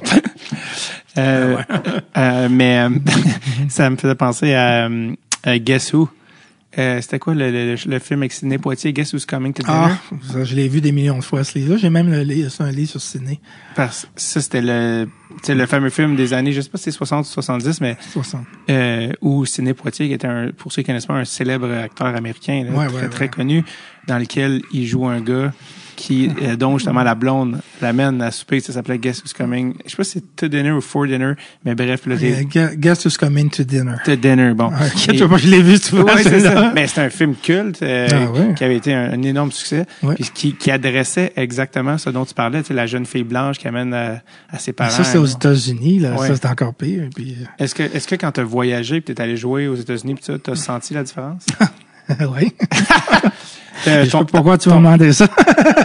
non, mais j'allais On dire, parlait du Québec et là, tu me parles des États-Unis. fait, ben, c'est parce que ton, ton, ton rire en, en dit long, mais je veux dire, Ouais. euh, moi, je l'ai pas vécu, tu sais, je, je, j'en- je sais qu'on en parle, mais je l'ai pas vécu, fait que je peux pas. Ouais, mais je comprends ça. Euh, j'allais, surtout quand j'étais dans les mineurs, là, j'allais jouer dans les, dans les petites villes américaines, que ce soit euh, Fort Wayne, euh, Flint, Michigan, ça c'est Mhm. blue collar, euh, Kentucky, euh, il y avait des équipes là, puis si je monte sur la glace, tout de suite, hein. Et euh, je m'en souviens en anglais, il dit B-ball, B-ball. Je sais pas qu'est-ce qu'il disait. Il disait B-ball en, en, en voulant dire une expression, on veut dire basketball. Ouais. Il dit Go play basketball, B-ball. À chaque fois, j'avais le. le- Puis moi, je faisais l'innocent. Je disais à mes amis je, je veux pas être ball. Je disais chaud. Un bald. Ben, je Ouais. niaisais, là. Et puis, euh, à chaque fois que je partais, parce que euh, chaque fois que je partais, bien, il y en a un qui me criait Make sure you go at the back of the bus. You know? Et puis là, je dis Ouais, comment tu sais que moi je joue aux cartes en arrière du bus, hein? Ben, c'était, c'était, c'est un, au- c'est un autre niveau. Mais, euh, mais euh, je me suis toujours dit que je me laisserais jamais euh, descendre par ça. Mhm. Ben, je pense qu'on n'a pas parlé de la prom- à mon premier match de junior. Quand j'ai joué junior, j'avais 17 ans. Puis euh, c'était une surprise que j'ai fait à l'équipe. J'avais, euh, j'arrivais du dos. Puis euh, mon- notre premier match, c'était contre euh, le junior de Montréal. On jouait à Laval. Toi, tu jouais pour les voisins de Les Laval. voisins de Laval. Puis la moitié de l'aréna, c'était les fans de Laval. Et l'autre moitié, c'était les fans de Mon- Mon- Montréal. Et puis, euh, quand je- non, ils, ils annoncent l'équipe, accueillons nos voisins de Laval. Puis, là, j'embarque mon premier match junior majeur. Un crossover ici, crossover là. Je vais derrière le filet, crossover, je suis pompé. Mes parents dans les estrades. J'arrive du côté de Montréal. Boula, boula, boula, go back to Africa. Taxi, taxi. Puis moi, je, the hell's going on? Puis j'avais pas réalisé dans ce temps-là que beaucoup de chauffeurs ici un taxi, mais Mhm. tout le match, tout le match, j'ai joué le pire match de ma carrière, ma vie. euh, Dans, et puis, je voulais même pas aller, quand j'étais l'ailier du bord de la bande, je disais à l'autre ailier d'aller sur le bord de la bande, mais tout le match. C'était un buzz. Puis, je me suis jamais senti si seul dans ma vie. Et puis là, ben, j'ai dit, j'ai, euh, là, quand je suis sorti, ben, ma mère était là avec mon père, et puis, ma mère était pas contente parce que j'avais mon, mon veston, mon trois, mon complet de graduation. Mhm. Elle a pensé encore que je, que je mettais mon linge en dessous de mon équipement de hockey. Mais en tout cas, fi- finalement, ils sont retournés à Québec, puis moi, j'étais dans ma pension, puis j'étais directement dans le coin de ma chambre, dans le noir, toute la nuit. Et puis, je ne pouvais pas respirer. Je pouvais pas respirer. Et puis, il était à 6 heures du matin, le soleil se levait, puis je me suis dit, OK, si, si tu veux être un joueur de hockey, et tu- il faut plus que ça arrive. Et puis, à chaque fois que j'étais joué au hockey, que ce soit ici, que ce soit en Suisse, en Allemagne, en Europe, c'est encore pire. J'ai jamais laissé ça me, me déranger. J'ai toujours joué mes meilleurs matchs. Il fallait que je joue mes meilleurs matchs. Et puis, euh, c'est ça. Ton- tes parents, quand ils voyaient ça, euh, C'est drôle. C'est drôle, euh, Georges Larac m'a demandé la même chose. Et puis, euh, et puis, j'avais jamais réalisé ça parce que je leur ai jamais dit ces choses-là. Et puis, eux, à ce match-là, ils ont jamais remarqué, tu sais. Mm. Ils ont jamais remarqué. Ils étaient déjà nerveux, ils m'ont regardé jouer. Et puis, j'ai jamais dit à mes parents tout ce qui m'était arrivé. Et puis, même mon frère, euh, j'ai presque jamais rien dit. Parce que quand je les voyais, je pensais pas à ça. Mhm. Parce que c'était, ça partie de ma, comme en anglais, part of my journey. Mhm. C'est partie de mon, non pas mon, mon parcours. Je suis un joueur de hockey qui est noir, francophone ici, qui, joue dans la Ligue junior majeure du Québec, qui a joué dans la Ligue junior majeure du Québec, fait que j'avais trois whammies contre moi. C'est dans le monde du hockey anglophone. Et puis, euh, c'était mon parcours, il fallait que je gère ça. Si je faisais pas l'équipe, mais je sais à chaque fois que je faisais pas une équipe, puis je savais que j'avais un bon camp, Mhm. il dit euh, on pouvait jamais me donner une raison. Jamais, jamais, jamais, jamais me donner une raison. On ne pouvait jamais me donner une raison. Et puis là, je le vois souvent dans des choses qui, qui m'est arrivé dernièrement ici, que encore une fois, là, on me donne pas une vraie raison quand j'ai fait un bon job. Ça. Tu sais, il y a différentes personnalités qui, je sais pas, si si si si t'as une business et puis tu veux euh, engager un certain type de personne et puis tu fais pas vraiment, je peux comprendre ça, mais mais euh, c'est comme ça que je devais gérer ma vie, tu sais. Fait que tes parents ont jamais. mettons, tes parents, s'ils allaient devoir jouer dans le hockey mineur, ils n'entendaient pas des choses? Non. Ou, ou peut-être qu'ils te l'ont pas dit? Ouais, mais je pense Ils qu'il t'ont peut-être pas dit. non, euh, il m'aurait dit des choses. Euh, moi, j'ai toujours, des fois, je voulais, je voulais me battre là, mais je me retenais parce que mon père c'était un, un, un homme docile, chose comme ça. Puis on jouait un match midget.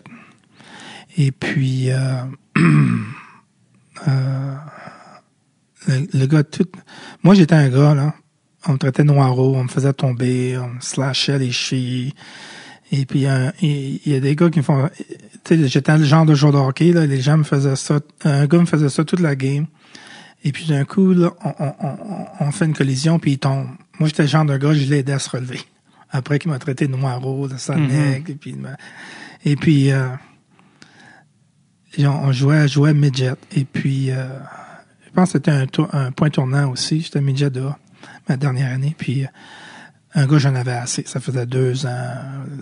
Et puis là, j'ai laissé le gant, euh, dropper les gants, puis je commence à frapper.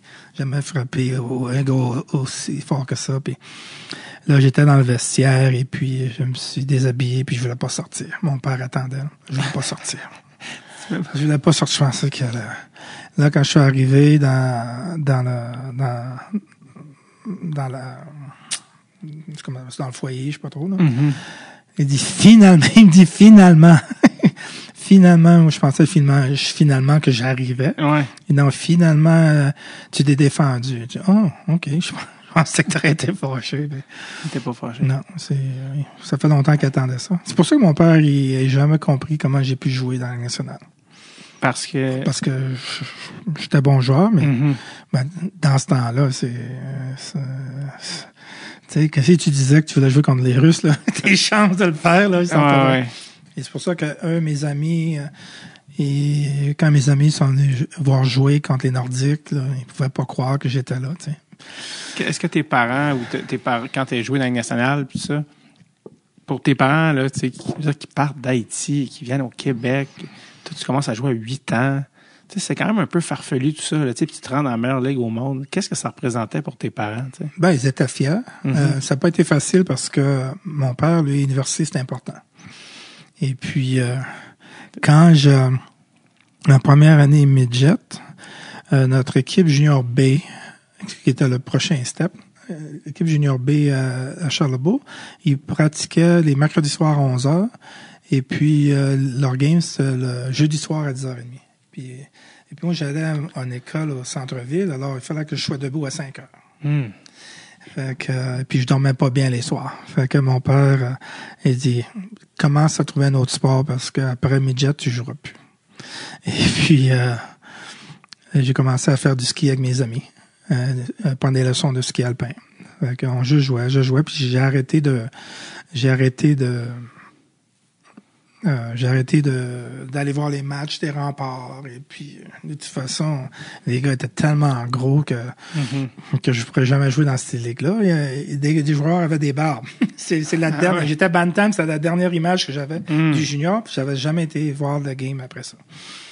Et puis euh, une année, euh, ma dernière année, euh, notre équipe est finie en huitième place, puis on commençait les playoffs contre l'équipe de première place qui était Lévis, puis Rock Voisine était leur meilleur Mais joueur. oui.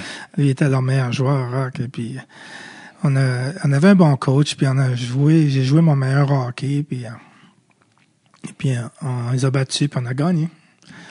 Et puis, euh, et puis moi, je pensais que c'était fini mon hockey, puis notre coach, il dit, ouais, on va au, au championnat provincial à Saint-Hyacinthe. Je dis, oh! OK. Euh, je- euh, mon, euh, on avait un échange bilingue avec la Saskatchewan et puis moi je voulais euh, je voulais y aller mais j'ai pas pu y aller j'ai décidé d'aller parce que je savais que j'aurais j'aurais pu hockey Hmm. et puis on a joué notre premier match contre Hull puis on a perdu 9-0 puis je me suis dit Ah, j'aurais pu être dans les foins là en Saskatchewan m'amuser fait que deux- euh, les trois autres matchs, on les a gagnés en, en overtime. Puis moi, je jouais bien. C'est- C'était ma- mon dernier tournoi de hockey. Et puis en finale, on jouait contre Hull qui nous avait battu 9-0. Puis là, je regardais, dans les estrades, les, des gens, euh, des hommes avec des chapeaux parlaient à mon père, puis ils avaient l'air euh, ennuyés.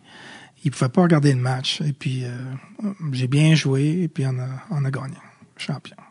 Puis là, c'est là que j'ai... euh, c'est là que j'ai été repêché en 11e ronde. Je connaissais rien de ça. Mes amis m'ont dit, regarde dans le journal, t'as été repêché par Laval.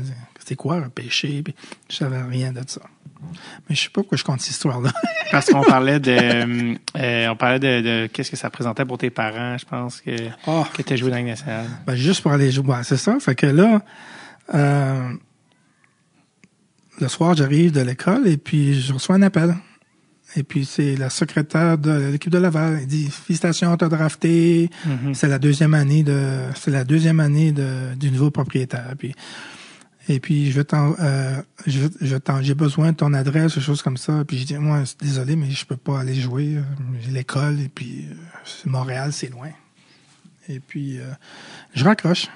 Puis là, je dis à mon père, il lisait le journal, puis je dis, hey, j'ai été repêché par, euh, j'ai été repêché par Laval, et puis, il me regarde, évidemment, dix pieds par-dessus la tête, comprenait pas ce que je disais.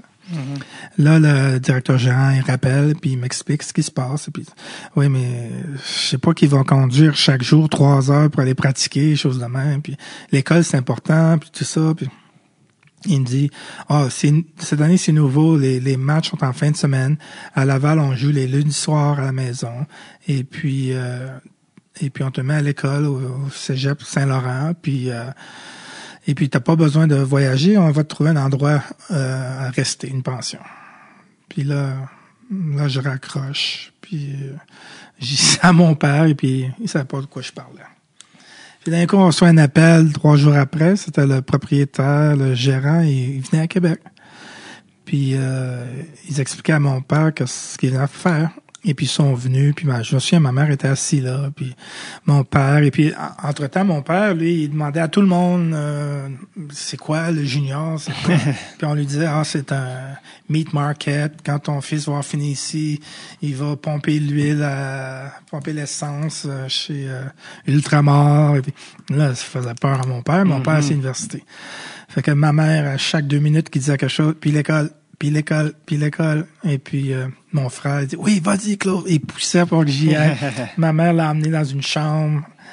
Et puis euh, finalement, finalement, là, c'était à 3-4 heures. Puis c'était la deuxième année. Ils, ils avaient fini dernier. Et puis là, ils voulaient rebâtir l'équipe. Et puis, euh, ils voulaient vraiment que je vienne. C'était un choix de 11e ronde.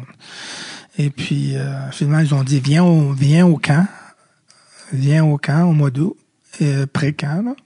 Et puis après, prenons une décision. Hmm.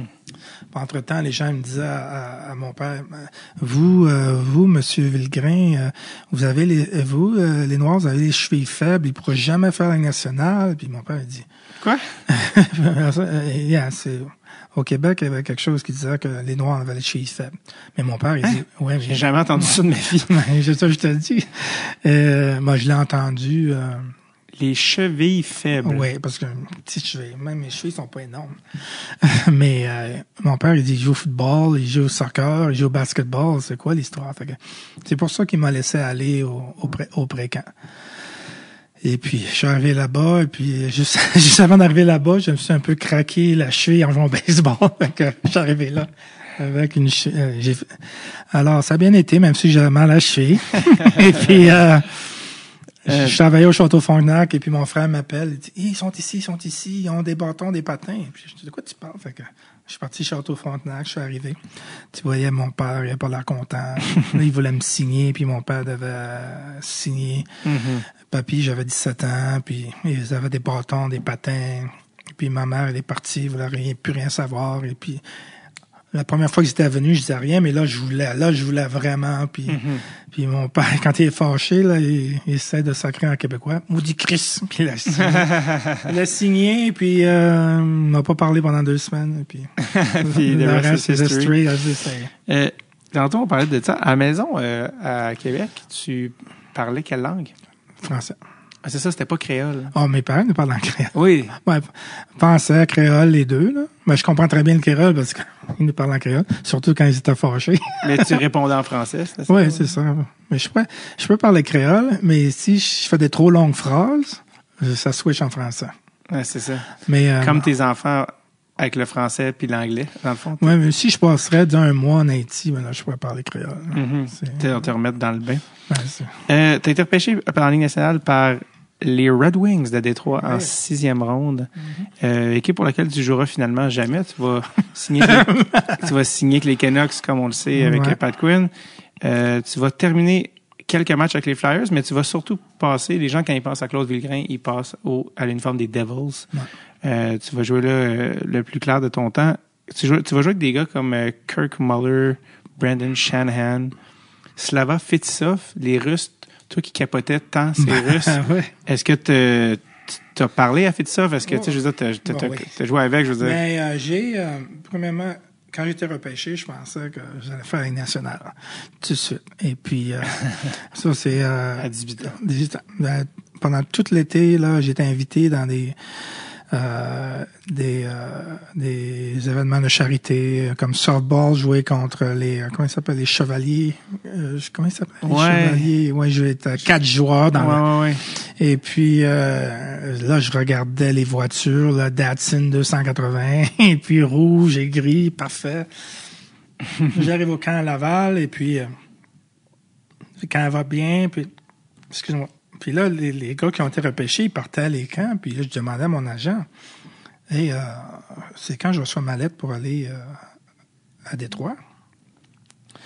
Et puis, euh, bientôt, bientôt, bientôt. Puis, mon capitaine à l'époque, Yves Courteau, lui, a été repêché aussi à Détroit, deuxième, deuxième choix. Et puis, lui, il partait. Puis, finalement, j'appelle mon agent, puis il me dit la vérité. Parce que mon père, il l'a appelé, puis il dit, hey, qu'est-ce qui se passe? Et puis, il dit, oui, ils ont vendu l'équipe, il y a trop de joueurs dans la... Euh, Illich venait juste d'acheter l'équipe, et puis ils avaient 50 joueurs dans les mineurs, c'était trop. Ils, ils invitaient pas tout le monde. Et puis là, je pensais que c'est la deuxième fois que je ne pouvais pas respirer, là, que euh, je, je devais aller à un match de hockey.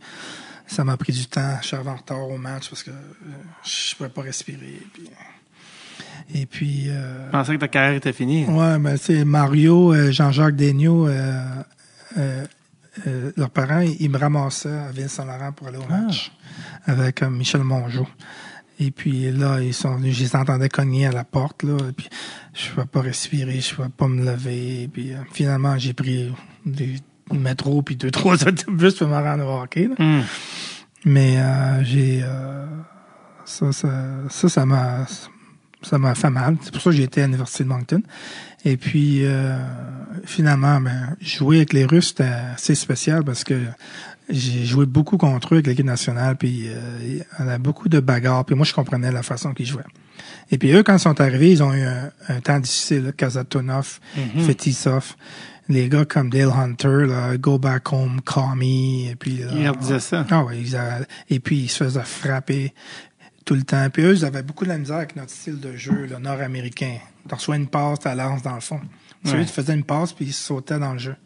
Mais quand ils jouaient avec moi, euh, ben ils savaient que s'ils ils se démarquaient, ils allaient le avoir. Puis ils savaient que si si j'avais pas euh, de jeu, j'allais retourner en arrière à eux. Et puis je jouais avec euh, Claude Lemieux puis Peter Stachny.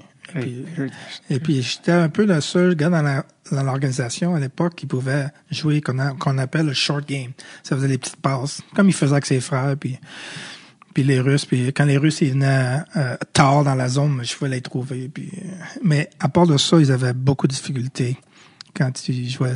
euh, les, tous les gars autour d'eux jouaient le style nord-américain. Puis, euh, est-ce que tu l'as, tu as dit, toi, que c'était c'était tes idoles, les Russes, tout ça? Ça? les idoles. Ben, j'ai pas dit que c'était les idoles. je les, mais euh, au début, ils parlaient pas beaucoup l'anglais. Mhm. Et puis, euh, je sais que j'ai parlé beaucoup à Peter Stachny. Que t'es un gars de Québec, en plus. Ouais. Puis je m'entraînais au Nautilus euh, avec les frères Stachny et puis euh, à Québec. Et puis euh, j'ai été jouer un tournoi en Suisse avec eux dans une équipe, en tout cas. Mais les Russes, je ne connaissais pas vraiment. Puis Tu tu te souviens-tu la première fois que tu es allé parler à Peter Stachny? c'est la première, ben, la première fois que j'ai dû parler, ils- les trois étaient au gym. Et puis, Ça, euh, c'était avant que tu joues dans la nationale? ouais. OK. Euh, j'étais repêché. Non, je me préparais d'aller dans les. OK. Ouais, essayer de faire l'équipe l'hiver. là. C'était, Dans le temps, c'était Vancouver puis New Jersey. OK. Et puis, euh, il y avait un programme qu'on avait au Nautilus. Et puis, euh, Anton et Marianne, eux, sont partis jouer en Suisse. Fait que Peter est en, c'est, en Suisse, c'est pas au mois d'août. Fait que Peter était, était là. Fait que je m'entraînais avec lui un peu. Et puis, ça, c'était un autre niveau d'entraînement, là.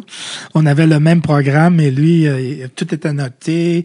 Quand il faisait 45 setups, c'est, euh, c'est euh, comment qu'il se sentait. Moi, je faisais 45 vite, puis c'était fini. Ben, mais euh, non, c'est Tu, tu parlais en quelle langue? en français.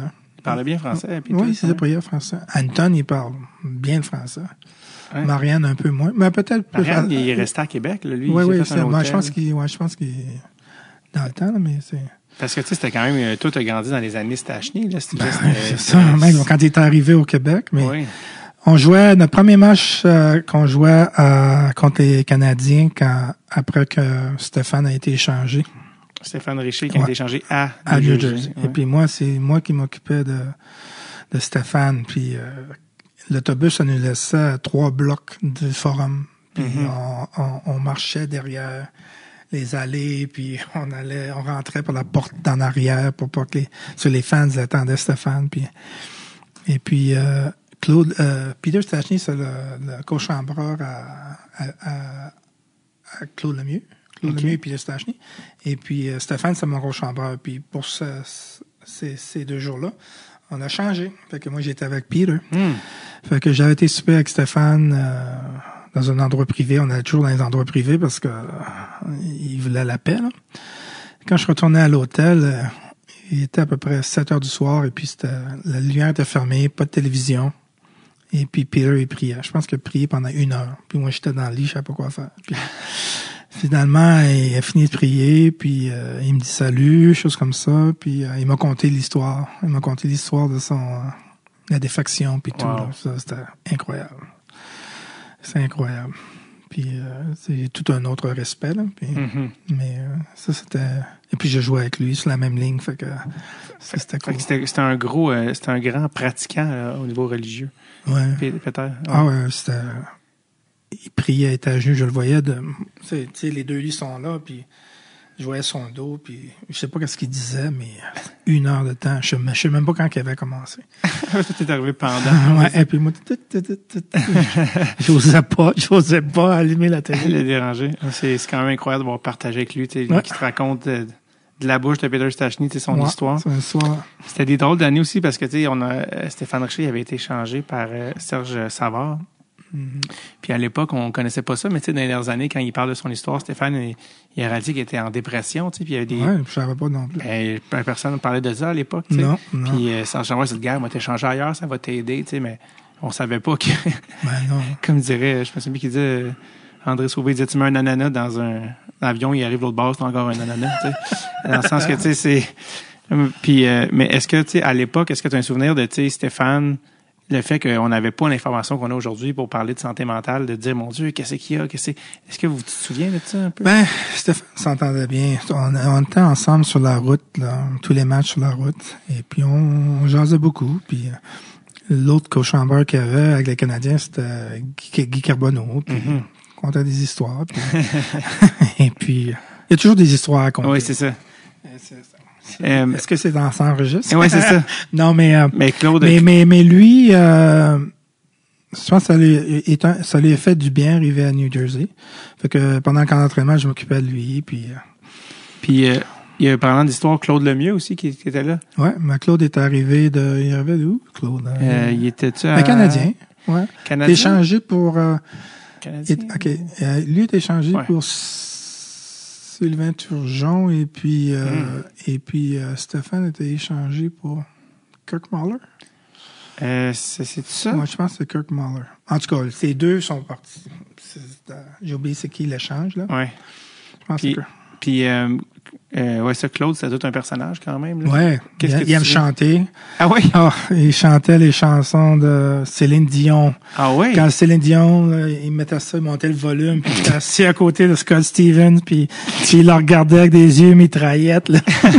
Ah, c'était quelle Les chanson? chansons, ouais, toutes les chansons en français. En français. Pas en les anglaises, les françaises. Lui, il chantait, et puis euh, c'est c'est drôle. drôle. Mais je m'entendais bien avec, c'est est vraiment intense, Parle- sérieux, euh, il est sérieux comme joueur de hockey. Puis, Parlant des Devils, euh, qui était le premier babysitter de ta fille? On t'a entendu parler de ça? Euh, c'est Martin, Martin Brodeur. ben, je l'ai vu, euh, je l'ai vu justement euh, au mois d'avril. J'étais, j'avais été invité par euh, la Ligue nationale pour euh, travailler avec eux pour chose de diversité. Puis, et puis les euh, Devils jouaient contre les Rangers. Fait que j'ai été euh, voir un match dans la boîte des, des alumni. Puis j'ai regardé le match avec. Mhm. Mais lui, euh, Il était comment comme babysitter, Martin? ben, je venais juste d'avoir euh, ma plus vieille, puis elle avait quelques mois, puis on n'avait pas fait grand-chose. À cause, j'ai emmené l'équipe en, arbi- en arbitrage, et puis, euh, la euh, et puis euh, on n'avait pas encore fait la... euh, oups. Oh, l'arbitrage. et puis, euh, Lou, pour s'envoyer un message, m'a envoyé dans la filiale Utica, New Mm. York. Et puis, on était le seul couple, toutes, toutes des jeunes, peut-être des jeunes copines, choses comme ça. Fait que Martin, euh, l'année d'avant, il était venu, euh, je l'ai invité souvent à dîner, souper. Et Ouais. puis, fait que, euh, il habitait dans le même euh, complexe que nous autres. Et puis, euh, lui et sa copine, ben, il surveillait Ashley pendant qu'on allait peut-être quelque chose. Mhm. Que- Ça s'est bien passé. Ouais, ouais, ouais. Il n'a pas échappé. Non. en tout cas, il te l'a pas dit. ouais, je pense qu'elle elle est bien grondée. Puis finalement, avec Lou, est-ce que ça s'est réglé avec Lou Lamoriello? Est-ce que ça Ah, va? ça- ça, le, le pire temps de ma vie. euh, il changeait les dates. Euh, on de- euh, avant le camp d'entraînement, on devait se rencontrer un repêchage à Québec et puis on a eu un conference call et puis euh, l'arbitre a dit OK, on va changer la date. Changer la date. Cinq fois, j'ai acheté des billets d'avion. New York deux fois. Finalement, on était à Chicago. Puis pendant ce temps-là, il m'a envoyé dans dans les mineurs à Utica et puis euh, euh, mes beaux-parents venaient nous visiter, fait qu'ils savaient qu'ils venaient, fait que euh, ils m'envoyaient à Cincinnati, puis là j'ai dit ok ma famille vient à Cincinnati, fait que quand ma famille arrive, ils un rappel à New Jersey, et puis et puis là ils me renvoient et puis ah, ils faisaient tout pour euh, m'écœurer, puis euh, la l'arbitra- l'arbitrage, la séance a duré 9 heures finalement, puis leur avocat était bon parce que moi c'était un, c'était un, un cas important parce que j'étais dans, dans les mineurs. Puis si j'aurais gagné, ça aurait chambardé bien des choses. Les gars qui sont dans ils m'ont dit, Mhm. Hey, regarde. Parce que dans ce temps-là, moi, je demandais 355 000, qui, qui est rien maintenant, ça a l'air. Et puis, euh, Lou me donnait 200. Et puis, avec 50 dans les mineurs, ça a commencé comme ça. Puis finalement, j'ai eu, j'ai eu 255, mais NHL. mais- NHL, mais euh, 95 années mineures. C'est sûr que j'allais jamais, jamais voir cet argent-là. Et puis, euh, Ah, c'est leur nice. arbitre, leur, leur, euh, leur avocat qui parlait, là, il- c'était- je pense que c'est le fils, le père de Ber- Bertuzzi. Il était tellement bon à me caler, là. S'il aurait dit que j'étais un noir, un blanc, là, je l'aurais cru. Il était tellement bon. Et puis, moi, le gars de l'association des joueurs, c'est un gars de Boston. et il était pas bon. Il s'est fait manger. ah, c'est fait manger. Je, je l'ai rencontré la veille, le soir, il me dit Hey Claude, prends 50 000 et puis euh, on va se trouver une autre équipe. Fait que c'est ça qui est arrivé à la fin. Fait que Lou, il m'a donné euh, 50 000 et puis là, j'ai signé avec les, les Flyers. Puis euh, les Flyers, c'était ramassé dans la Ligue américaine aussi? Ouais, je sais pas. C'est encore une fois, je signe quand il n'y a pas de coach. C'est ça, il n'y avait pas de coach non et plus. puis, et puis c'est le même genre de coach euh, qui est arrivé. T'as-tu t'as-tu eu le temps d'avoir des impressions d'Eric Lindros, Mark Recchi, Rod Ouais, ouais. Mark Rickey était correct avec moi. Euh, Dave Brown, il, il était avec moi tout le temps. Je pense que j'avais des plans, c'était pas que je joue. Mhm. J'allais jouer avec euh, Brown et Dave Tappett. Dave Tippett, hein? Et puis, euh, je sais pas, ça a changé. Je sais pas que- qu'est-ce qui est arrivé. Puis, euh, Toi, t'es un gars de Québec, tu sais, avec toute l'affaire de Lindros, t'as-tu, t'as-tu- t'as- t'en as-tu parlé à Eric? On n'a pas moi, parlé. je On a été jouer au golf une fois, là. On lui avait donné des bâtons de golf, euh, la compagnie Power Built. OK. Et puis, on jouait au golf. C'était moi, moi et Marc Requet contre euh, euh, Brown puis euh, Eric. Euh, je pense qu'il a envoyé tous ses bâtons dans les arbres. et puis, euh, il a besoin d'un driver avec deux trous à faire. Il me demande si je peux emprunter mon driver. je pensais j'allais... Il y avait de la misère. Ouais, c'est... En, en anglais, on appelle ça entitlement.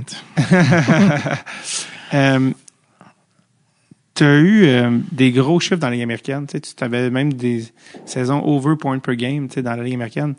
Tu as joué dans la Ligue nationale euh, majoritairement avec les Devils, mais tu pas plus joué que ça. J'aurais cru avec tes chiffres dans la Ligue américaine. Quand ça se fait qu'avec la carrière, le talent que tu avais, tu pas plus joué dans la Ligue nationale? Ouais, euh, le problème avec New Jersey, euh, c'est que il y avait beaucoup de gars sur un one-way. Tu sais, le Mhm. one-way, euh, Les contrats de Ligue nationale. contact national. Ouais. Quand il y avait des blessures, il me rappelait, mais il y- avait des réguliers qui étaient dans les estrades, parce qu'ils qu'ils pouvaient pas les envoyer dans les mineurs. Mhm. S'ils les envoyaient dans les mineurs, il fallait qu'ils leur, leur payent 300 000, basé sur 300 000, ou bien ils, ils allaient se faire ramasser sur les waivers. Fait que j'allais en haut, en bas, en bas, en haut, en bas, puis tu sais, à chaque fois que je suis rappelé, je joue juste les deux premières lignes. Puis c'était un des problèmes à l'époque. Et puis euh, après, il y a eu un coach que Les trois coachs que, trois coachs que j'ai eu que vraiment, là, quand j'y repense, j'avais aucune chance. Euh, c'est l'éducation, leur culture, de ce qui venait, puis euh, et puis. Le fait que t'étais noir, je vois-tu dans la balance? Bon, je sais pas, ben, peut-être. Ou ben, comme je t'ai dit, là, noir, francophone, il vient de la Ligue du Québec. Ça, la Ligue du Québec, si, ça s'appelait pas Mario Lemieux, là, euh, il voulait rien savoir, quasiment. C'était un anglo. C'est pour ça que je serais étonné, mettons, qu'il t'as pas eu, mettons, un appel des Nordiques ou. Ah, ça, man, ça, je, euh, je sais que il, il essayait, dans le temps que Pierre Pagé était là, je pense, Mhm. il essayait de m'avoir. Puis euh, Lou, Lou, il demandait tout le temps la, la lune. Il demandait Joe Sakic pour moi, tu sais. Ah oui, on. Ben Minnesota, il était super intéressé. Euh, quand j'étais agent libre avant l'arbitrage, il voulait me signer, mais il, vou- il voulait il, il voulait se débarrasser de joueurs. Et puis euh, Bob Gainey il demande à Luke que- quel, quel joueur que t'aimerais. Il dit euh, Brian Bellows. Tous les, les, les, les meilleurs joueurs. C'était une joke. Non, c'est même pas une joke parce que euh, Brandon Shannon il a signé comme agent libre à, à Saint-Louis. Fait que la compensation, c'est des choix au pêchage. Fait que lui, il dit, je veux pas de choix au pêchage, je veux un joueur. Fait que Prof Caron, je pense, que Prof Caron, il demande euh, qui tu veux. Il dit Scott Stevens. Puis là, il est parti à rien. Fait qu'ils ont été en arbitrage, puis il a gagné. Ouais, c'est comme ça que ça avait. Mais ça, c'était une autre époque où, quand tu perdais des agents libres, il fallait que tu sois compensé. Ouais. Ça, ça aujourd'hui, c'est plus comme ça. Ouais, c'est comme ça aussi. Mais pas, pas pour des agents libres. Ça, Oh non, ça, il y a deux, il y a deux sortes Toi, d'argent toi, tu veux dire avec restriction. Avec restriction. OK, fait, ah, Scott Stevens, c'était avec restriction. Non, yeah, Scott Steven, lui, il venait juste de signer un gros contrat. Il est en train de construire une, une mansion à, À Saint-Louis. à Saint-Louis. Puis Shannon, ils ont signé Shannon aussi. Ah, c'est que Shanahan était avec restriction. Avec nous autres. Ouais, il est avec nous autres. Il y avait, il y avait encore, vous aviez ses droits. Ses droits. OK, c'est ça, il était pas Fait qu'il a signé, fait que là, il voulait compensation. Puis lui, il demandait Hmm. à Steven, d'habitude, c'est trois choix. Ouais, ça marche plus comme ça, là. tu peux pas avoir des joueurs maintenant, c'est des choix. Ouais, tu peux, ça dépend. Ça dépend si tu négocies. Ben, c'est parce que maintenant, c'est comme, ça marche par euh, salaire. Ouais, c'est ça. Et puis, euh, en haut d'un quatre, certain- quatre, euh, ouais, Quatre tout- choix de deux, première. trois, quatre choix Exact. de premier, ouais, ouais. Et puis, Scott Steven était à côté de moi toute l'année, puis j'ai jamais vu un gars qui était si fâché que ça. il manchait sa gomme, là, j'étais sûr, là, c'était, je, je regardais pas, là, je pensais que j'avais un alligator à côté de moi. qui, qui, qui, qui mâchait. Tellement qu'il était enragé. Ah, il était pas content. Mais là, il, Trois gagné trois coupes C'est ça, il est de meilleur ami avec Lou, puis, euh, Hall of Famer, j'imagine. Je sais pas si c'est au Hall of Fame, mais en tout cas, il, est, oui, fait, il, a- il a eu une carrière ouais. pas pire. ouais. Puis ben des commotions à beaucoup de joueurs. Ouais, il faisait la même chose dans les pratiques. Il, euh, Il pratique avec ses coéquipiers? Ah ouais, il fallait que tu aies ta tête en l'air. Et puis, il, à, la, à la fin des pratiques, euh, il, il, dema- il demandait sans, sans coach, puis moi, de, de faire des drills dans les coins. Euh, J'étais un des seuls qui pouvait, euh, semblait qu'il pouvait faire des tournées secs ou bien Mhm. glisser le long de la bande dans les coins ou bien ou bien on appelle ça reverse hit c'est-à-dire quand, Ouais, quand- le frapper quand toi, t'as la rondelle. C'est ça. Fait que, fait que là, on partait devant le filet. Le coach envoyait pas dans le coin, puis lui, il venait me chercher. Puis moi, il fallait que j'essayais d'aller au filet. Puis lui, il me cross-checkait, il me frappait. J'avais des bleus là, à la fin. Puis là, quand il y avait, j'allais devant le filet, là, le, le coach, il prenait des shoots, trois, quatre shoots. Puis euh, lui, il me donnait des cross-checks, des vrais cross-checks. Puis là, on recommençait. Chaque pratique, c'était le même. Ça, c'est ton coéquipier. Ouais, c'est ça. C'est mon coéquipier, puis euh, et puis, euh, puis quand je passais, là, il était pas content. Puis le coup d'après, il était fâché. Puis, puis après ça, good job, Claudie, puis on s'en va. on recommence demain. Puis si toi, tu, tu est-ce que toi, tu le cross-checkais en Ah, retour? ben non, ben c'est moi qui avais le puck. c'est- C'était moi le guinea pig, là. C'était moi le. Il avait besoin d'un target. C'était Ah moi. oui. T'as euh, t'as été euh, joué en Europe après, t'as une belle Ouais. carrière en Europe. T'as joué beaucoup en Suisse. Ouais. Euh, puis j'avais vu un petit reportage là-dessus, justement, je voulais t'entendre parler, mais t'as parlé de, de- on a parlé de racisme dans différentes ligues, mais tu dis que la Suisse, c'était spectaculaire. Euh, t'as vécu même des incidents précis, là. Euh, un impliquant une banane, ce qui est pas sans rappeler l'histoire de Wayne euh, Simmons, d'ailleurs. Euh, Raconte-moi ça un peu. Une banane, je pense qu'il y en a plusieurs. Ah oui, parce que ça, c'est arrivé plus qu'une fois. Ah, c'est- tout le temps. Ben Euh, voyons donc. Raconte-moi un peu. Ben, s'était euh, euh, ouais, il y a toutes sortes d'incidents. Comme... Puis moi, quand j'étais là-bas, là, comme je t'ai dit, là, depuis mon premier match junior, là, Il n'y a plus rien qui allait me- m'empêcher de, de faire ce que je voulais faire. Mhm. Euh, si on me traite des, des- des- les- les- sur la route le- en Europe, là, les, les monkey noise, les sons de singe, c'était tout le temps. C'était tout le temps. Ça, je- J'embarque un warm-up, n'importe quoi. Ah, ben ouais. que ça arrivait. Puis euh, une fois, on jouait contre euh, une équipe Langnau, puis je un face-off, puis je reçois l'autre équipe, euh, leurs fans sur le bord de la glace, et puis je reçois une banane sur le côté de la face. Ça à tête. Ça, t'es- ouais. Et puis et puis juste moi, juste là, le, le, le comment t'appelles ça, le, linesman, il vient me prendre juge la de ligne, banane, ouais. le juge de ligne, là, je ramasse la banane, puis je commence à la manger. Ça, avant que je fasse le, le face-up. Tout le monde est ri, puis le- les fans sont contents, nos fans, et puis, puis les joueurs de l'autre équipe, là, j'ai eu quand même une espèce de respect là, pour les- la façon que moi je me comportais quand j'étais en, en Suisse. Là, puis là, je vois que le focus était parti de tout le monde. Fait que l'arbitre euh, euh, euh, drop le puck. Moi, je le pousse par l'avant, je vais compter un but. Ah ouais? J'utilisais tout. Moi, je restais focus. Mais euh, partout ce que j'en allais, j'allais, banane ici, banane là. J'étais à, Voyons Fra- donc. j'étais à Frankfurt, on jouait contre euh, Berlin-S, Iceberg Berlin. Et puis après chaque match euh, qu'on gagnait, on allait, on allait saluer nos partisans, faire la vague.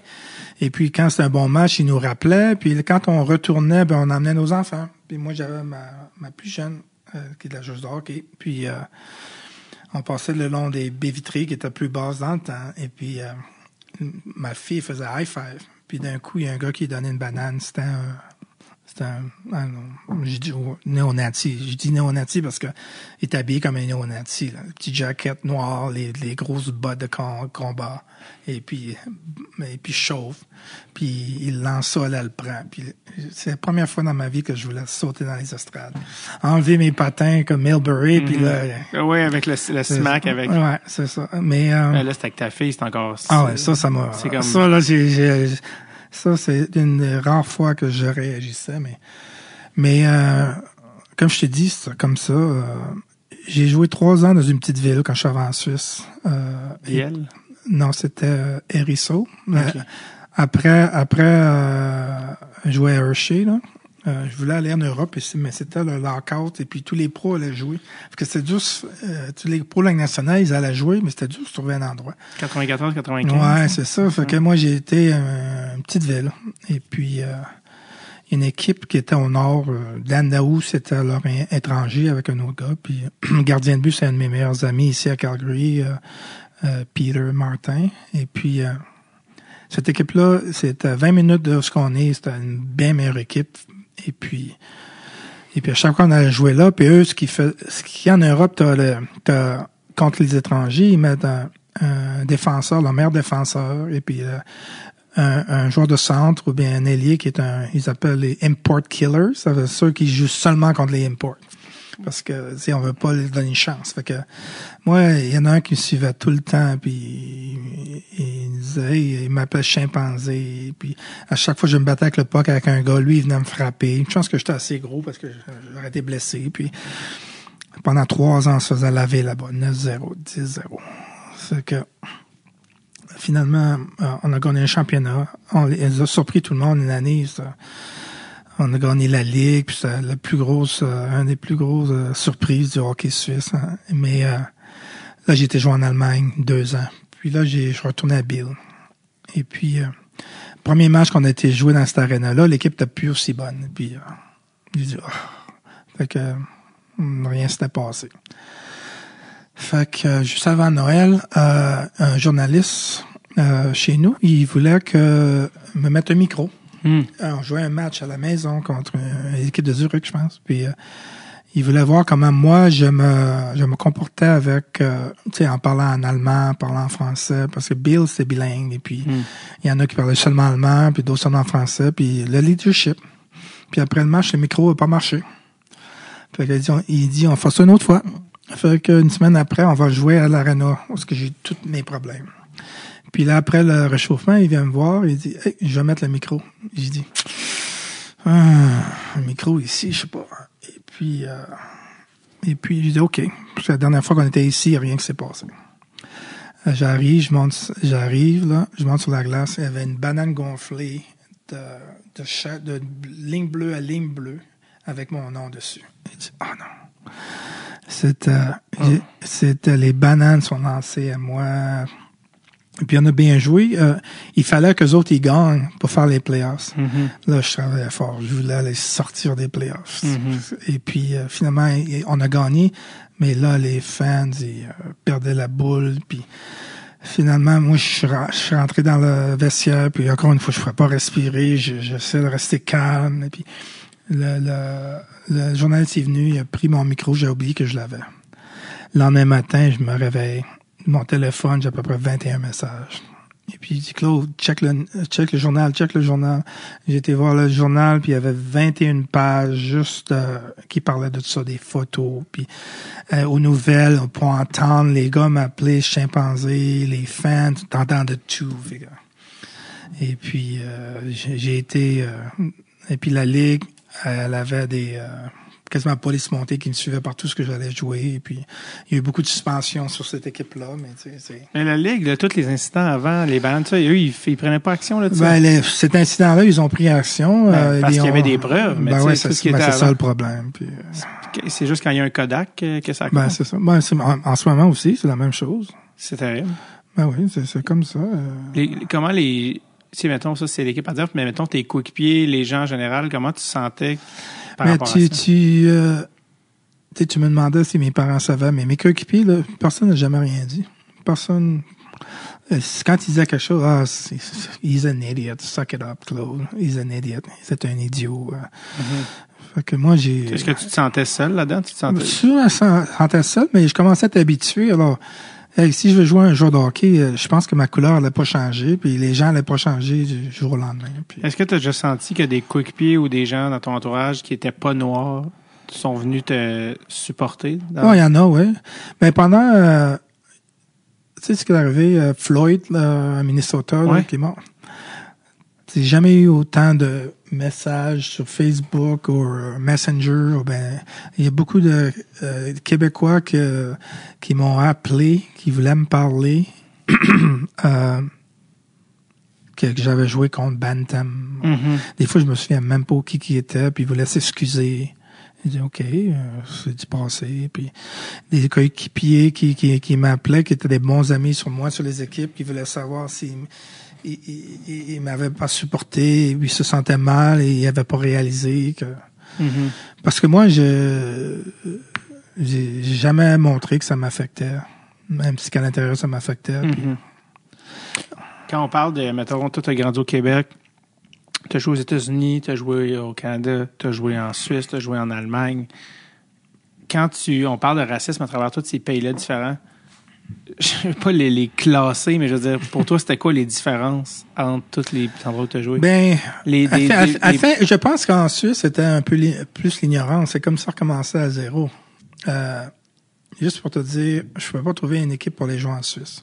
Moi, j'aurais toujours voulu jouer à Genève et Lausanne. Ça aurait été parfait pour mes filles, pour apprendre la- Français. le français, choses comme ça. Puis, euh, Hérisseau, la ville, c'était entre moi et puis ils n'avaient pas les moyens d'avoir les, les joueurs nationale qui arrivaient. C'était entre moi puis un gars de la East Coast League. Puis mon agent, lui, il comprenait pas pourquoi qu'il il comprenait pas pourquoi qu'il voulait me il voulait pas me signer. C'était évident, tu sais, j'étais le meilleur joueur, je venais juste de jouer de la Ligue nationale. Et puis euh, finalement ils m'ont signé. Et puis euh, euh, j'ai passé trois ans là. Personne ne me parlait la première année. Euh, J'allais à Coop et puis euh, il me disait le prix, euh, euh, le prix de l'épicerie, puis je comprenais pas ce qu'il disait. Alors je donnais un billet de 100, puis j'avais du temps de tas de change dans mes poches. je connaissais pas. Puis mon banquier, j'allais déposer mon, mon chèque ou bien. Et puis il me parlait super vite en allemand. Et puis, fini. Et puis personne me parlait. Puis les gens me regardaient pas. Puis c'était une petite ville, de 14 000. Et puis et puis euh, j'ai passé trois ans là. Ça, a bien été, mais les gens me parlaient pas vraiment. Et puis la dernière année, c'est l'année qu'on a eu la grosse surprise là euh, avec les. Et puis euh, Vous avez on a gagné. on a gagné. Puis, euh, Et puis, à- et puis j'avais annoncé que j'allais jouer à Frankfurt avant la finale. Et puis, il y avait beaucoup de fans dans, dans, dans le bar où on était après un match. Quand on a battu une, le- la- justement l'équipe que je te parle. Ouais. Et puis, euh, les fans étaient contents, tout ça. et puis, euh, ils me regardaient, tu sais. Et puis, d'autres joueurs arrivaient. Ah, et puis, tu sais. Et puis, euh, à chaque fois que je jouais bien, c'est sûr que Claude Villegrain, là, là, là, là. C'est comme ils font. hein. Et puis, sur le ticker, là, il y avait. C'était une espèce de SCM ticker, là. Et puis, Claude Villegrain a signé avec Frankfurt. Mais j'avais déjà signé avec Frankfurt il y a un mois.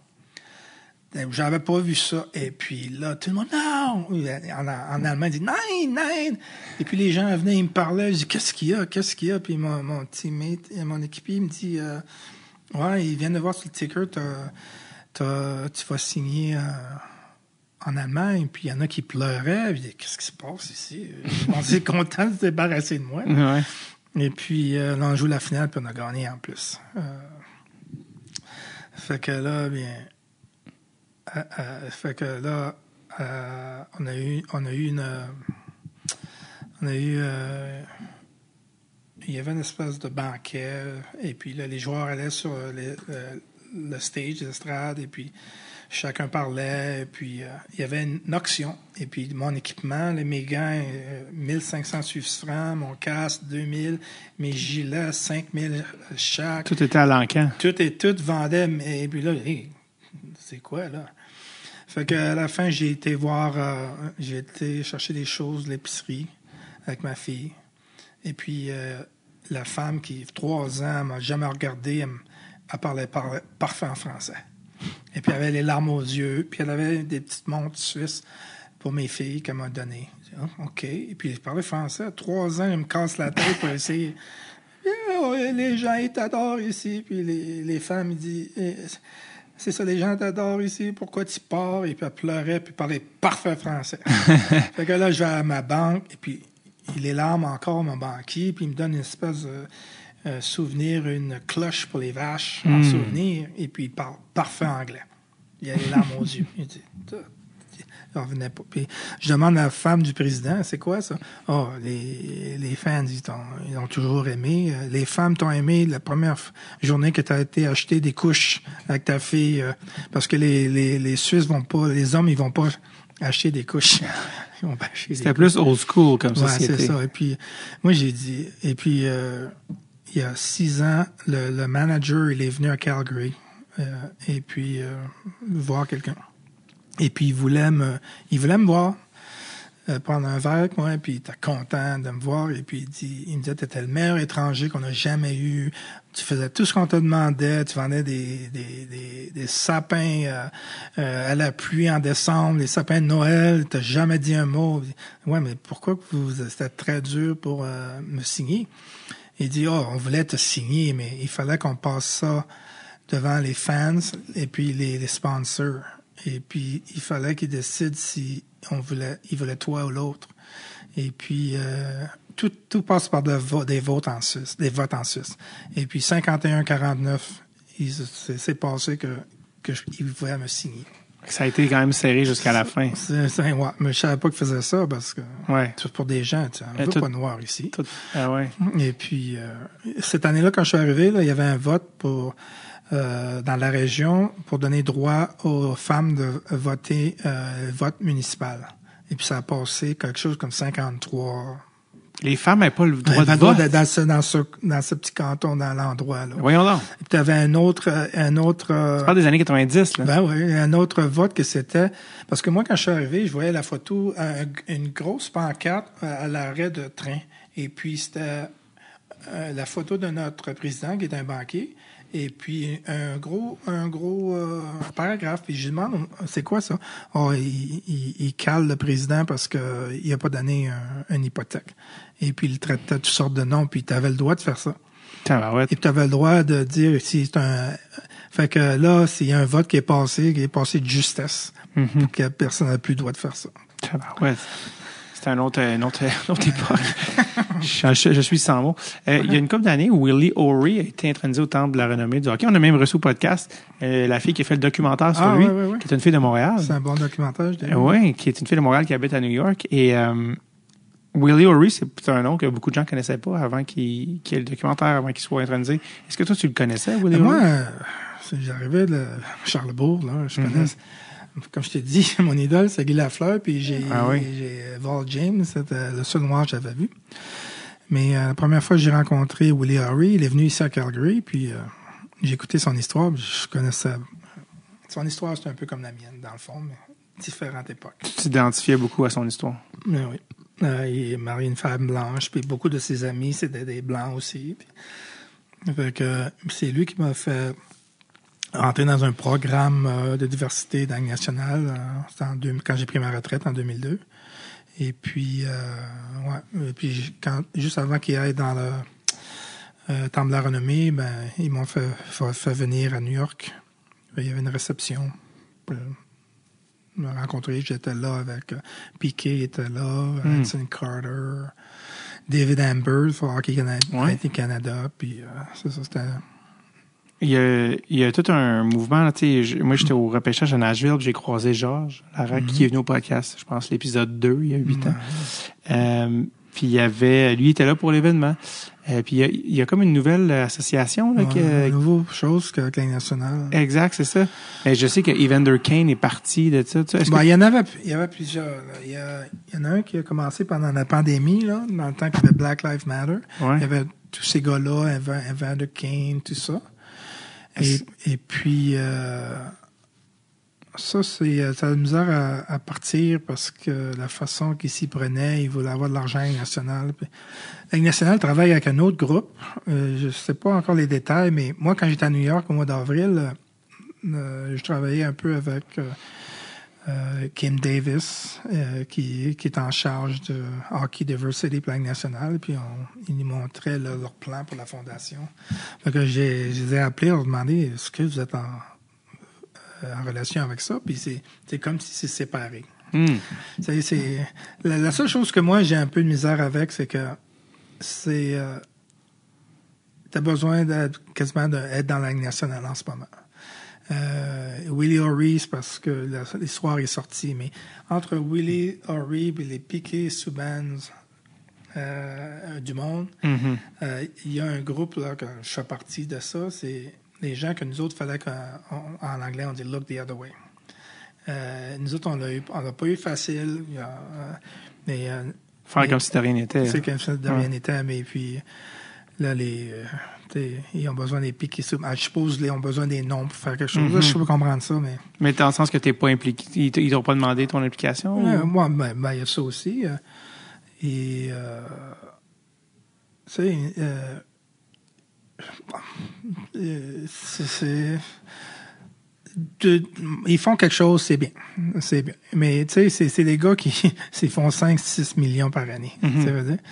Ils n'ont pas passé un arbitrage comme j'ai passé. euh, des joueurs, euh, j'ai- quand que je vais à New York pour euh, le tournoi de charité, pour Ice Hockey in Harlem, Mhm.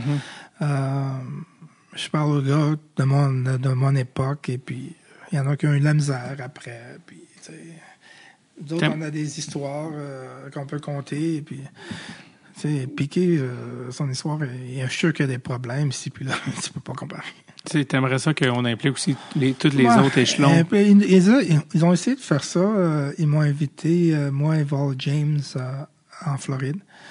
Et puis l'équipe, avec l'association des joueurs. Puis quand je suis arrivé là, Val James ne voulait plus venir parce qu'il y en avait assez de faire ça, d'essayer. Mhm. Et puis j'ai quasiment perdu mon temps parce que l'association des joueurs, elle faisait rien. Elle devait avoir toutes sortes d'activités. J'ai juste parlé à un groupe de jeunes, mais ça devient frustrant, tu sais. C'est euh, parce que, tu sais, dans le fond, là, euh, c'est la première fois que je parle une conversation avec toi comme ça, Mhm. là, en dehors de février. Quand février, quand février va arriver, là, tout le monde va me demander un Ouais. podcast. euh, et puis, euh, quand euh, 1er mars, mais là, personne va me parler de ça. C'est- Fait qu'il y a quelque chose qui relève presque du entre guillemets de la mode. là, on en parle pour se, pour Ben, se faire ça, sentir comme bien un les- mois par c'est- année. C'est puis- comme euh, LGBTQ, là. quand c'est le temps, ben, on en parle. Et puis, c'est ça. Ça devrait être quelque chose que tu pourras pendant toute l'année. Mhm. Est-ce que, est-ce que tu sens qu'il y a des progrès qui sont faits? Mais il y en a des progrès. Je sais que la Ligue nationale, ils essaient. Euh, On avait la discussion quand j'étais là, mais ce qu'ils comprennent pas, c'est tous des vieux qui sont là depuis 20, 30, 40 ans, puis tu essaies de leur, faire comprendre. là, mais Qu'est-ce que tu aimerais qu'ils comprennent? mais moi, là, mon focus, c'est beaucoup. Ben, avec Hockey Alberta, je, je suis sur le, le comité de diversité, puis euh, choses comme ça. Mais moi, mon focus, c'est les jeunes. Parce que je reçois beaucoup d'appels, même des, des, des problèmes qu'il y a eu dans l'Est du Québec ou choses comme ça, mais surtout ici, là, des parents qui m'appellent, peux-tu parler à mon fils? Il était dans la punition, non, et puis oui, il était dans la boîte des punitions, puis un des parents qui faisait l'horloge, euh, l'a traité de sale nègre, choses comme ça, puis et surtout la nouvelle génération, premièrement, ils ont pas la, la carapa- ca- carapace aussi dure que la nôtre. Et puis, euh, non, je, je leur parle. hein. Et puis, je leur dis, Mhm. follow your dream, laisse, laisse les faire. Parce qu'il y a des bonnes personnes ici. Qu- Qu'est-ce que tu penses qui seraient les, les mesures à prendre? Qu'est-ce que tu aimerais qu'il soit fait dans le combat contre le racisme hockey? C'est quoi les, les priorités? Ouais, quoi, le- ben, je pense que euh, le temps va passer, ça va changer parce que je, je suis toujours dans les arénas ici. Puis Mhm. Euh, Je vois des, euh, j'ai dit des brown kids, des brown kids, des, des bruns, que ce soit des, euh, des gens du Moyen-Orient, que ce soit des, des, des hindous, choses comme ça. Il y a des noirs. Puis moi, mon équipe de hockey, j'avais toutes sortes de races. hein. Mhm. Et puis, euh, Toi, tu l'as vu avec ta fille, mettons, ta fille a joué au hockey. Une de tes filles a joué au hockey. Elle a joué même college division 1 Ouais. aux États-Unis, puis elle a joué universitaire canadien. Est-ce que tu as vu la différence entre, mettons, mais elle, elle s'est fait euh, des fois, oui, mais tu sais, des fois, elle peut passer, euh, c'est, pas super. ah, dans, foncé, ouais, dans- parce que sa mère est blanche. mais fait- mais ben, les gens savent très bien c'est qui qu'elle est, puis euh, euh, mais elle me dit tout le temps qu'elle avait à dealer avec ça, puis elle a- elle a aussi eu à dealer avec ça. Ouais, mais c'est, c'est rien de, de, de mon histoire. serais, je serais curieux de savoir s'il y a des gens, si elle a entendu des choses de parce que les gens savaient pas qu'elle était noire. Je serais, je serais étonné. Ah ouais? Je me- Ah ouais? C'est Ah sûr que ouais? les gens Ah ouais? ont dû Ben se ouais. dire des propos, dire, hey, by the way, mon père est noir. Ouais. Ah, euh, ouais, Ah euh, ouais? Ah ouais? Tu sais, Jordan Harris du Canadien de Montréal, c'est ça. Là. Il y a beaucoup de gens qui savent pas, mais parce que ça, il, est- il est métis, mais son père est noir. Ouais. Puis t'entends des choses que quelqu'un il pense qu'il se confie à son ami blanc. Ouais, ouais. tu fais non, c'est parce que mon père est noir. Ah. Ah ouais, c'est ça, il y en a qui... Mais, tu sais, c'est... Il y a bien des, euh, des jeunes qui sont adoptés, puis euh, les parents m'appellent parce qu'ils savent pas comment gérer ça. Mhm. Euh, Est-ce que tu es beaucoup en contact avec les nouvelles générations de joueurs noirs? Les, on parlait tantôt des frères Joseph. Ben, le, le, le- que, la chose que je te parlais avec France, là, quand on est Ouais, sur le. BIPOC, le BIPOC NHL Coaching Association, on est tous des Noirs, là. des Noirs ou bien des Asiatiques ou bien des filles, puis il y a beaucoup de Noirs, et puis on en parle tout le temps de ça. C'est la communication qu'on a. Et puis euh, la Ligue nationale fait ça pour, euh, pour euh, nous impliquer, nous Mhm. impliquer plus. Et puis, on a toutes sortes de choses comme des, des, des jeux logiciels gratuits. Ou bien, Est-ce que, quand tu, des, des offres de, de, pour des, des jobs. Est-ce que tu sens que, est-ce que tu sens que ça a un impact? Est-ce que tu sens que c'est significatif? Ou... Ouais, c'est, c'est bien, au moins pour euh, donner la confiance aux gens, que Mhm. les jeunes, parce qu'il y a beaucoup de, surtout en Ontario, qui, qui aimeraient être un coach, puis les portes sont fermées tout le temps. Parce que la personne est noire? C'est- c'est- c'est toi qui devrais leur demander parce qu'on ne le dira jamais à moi. OK.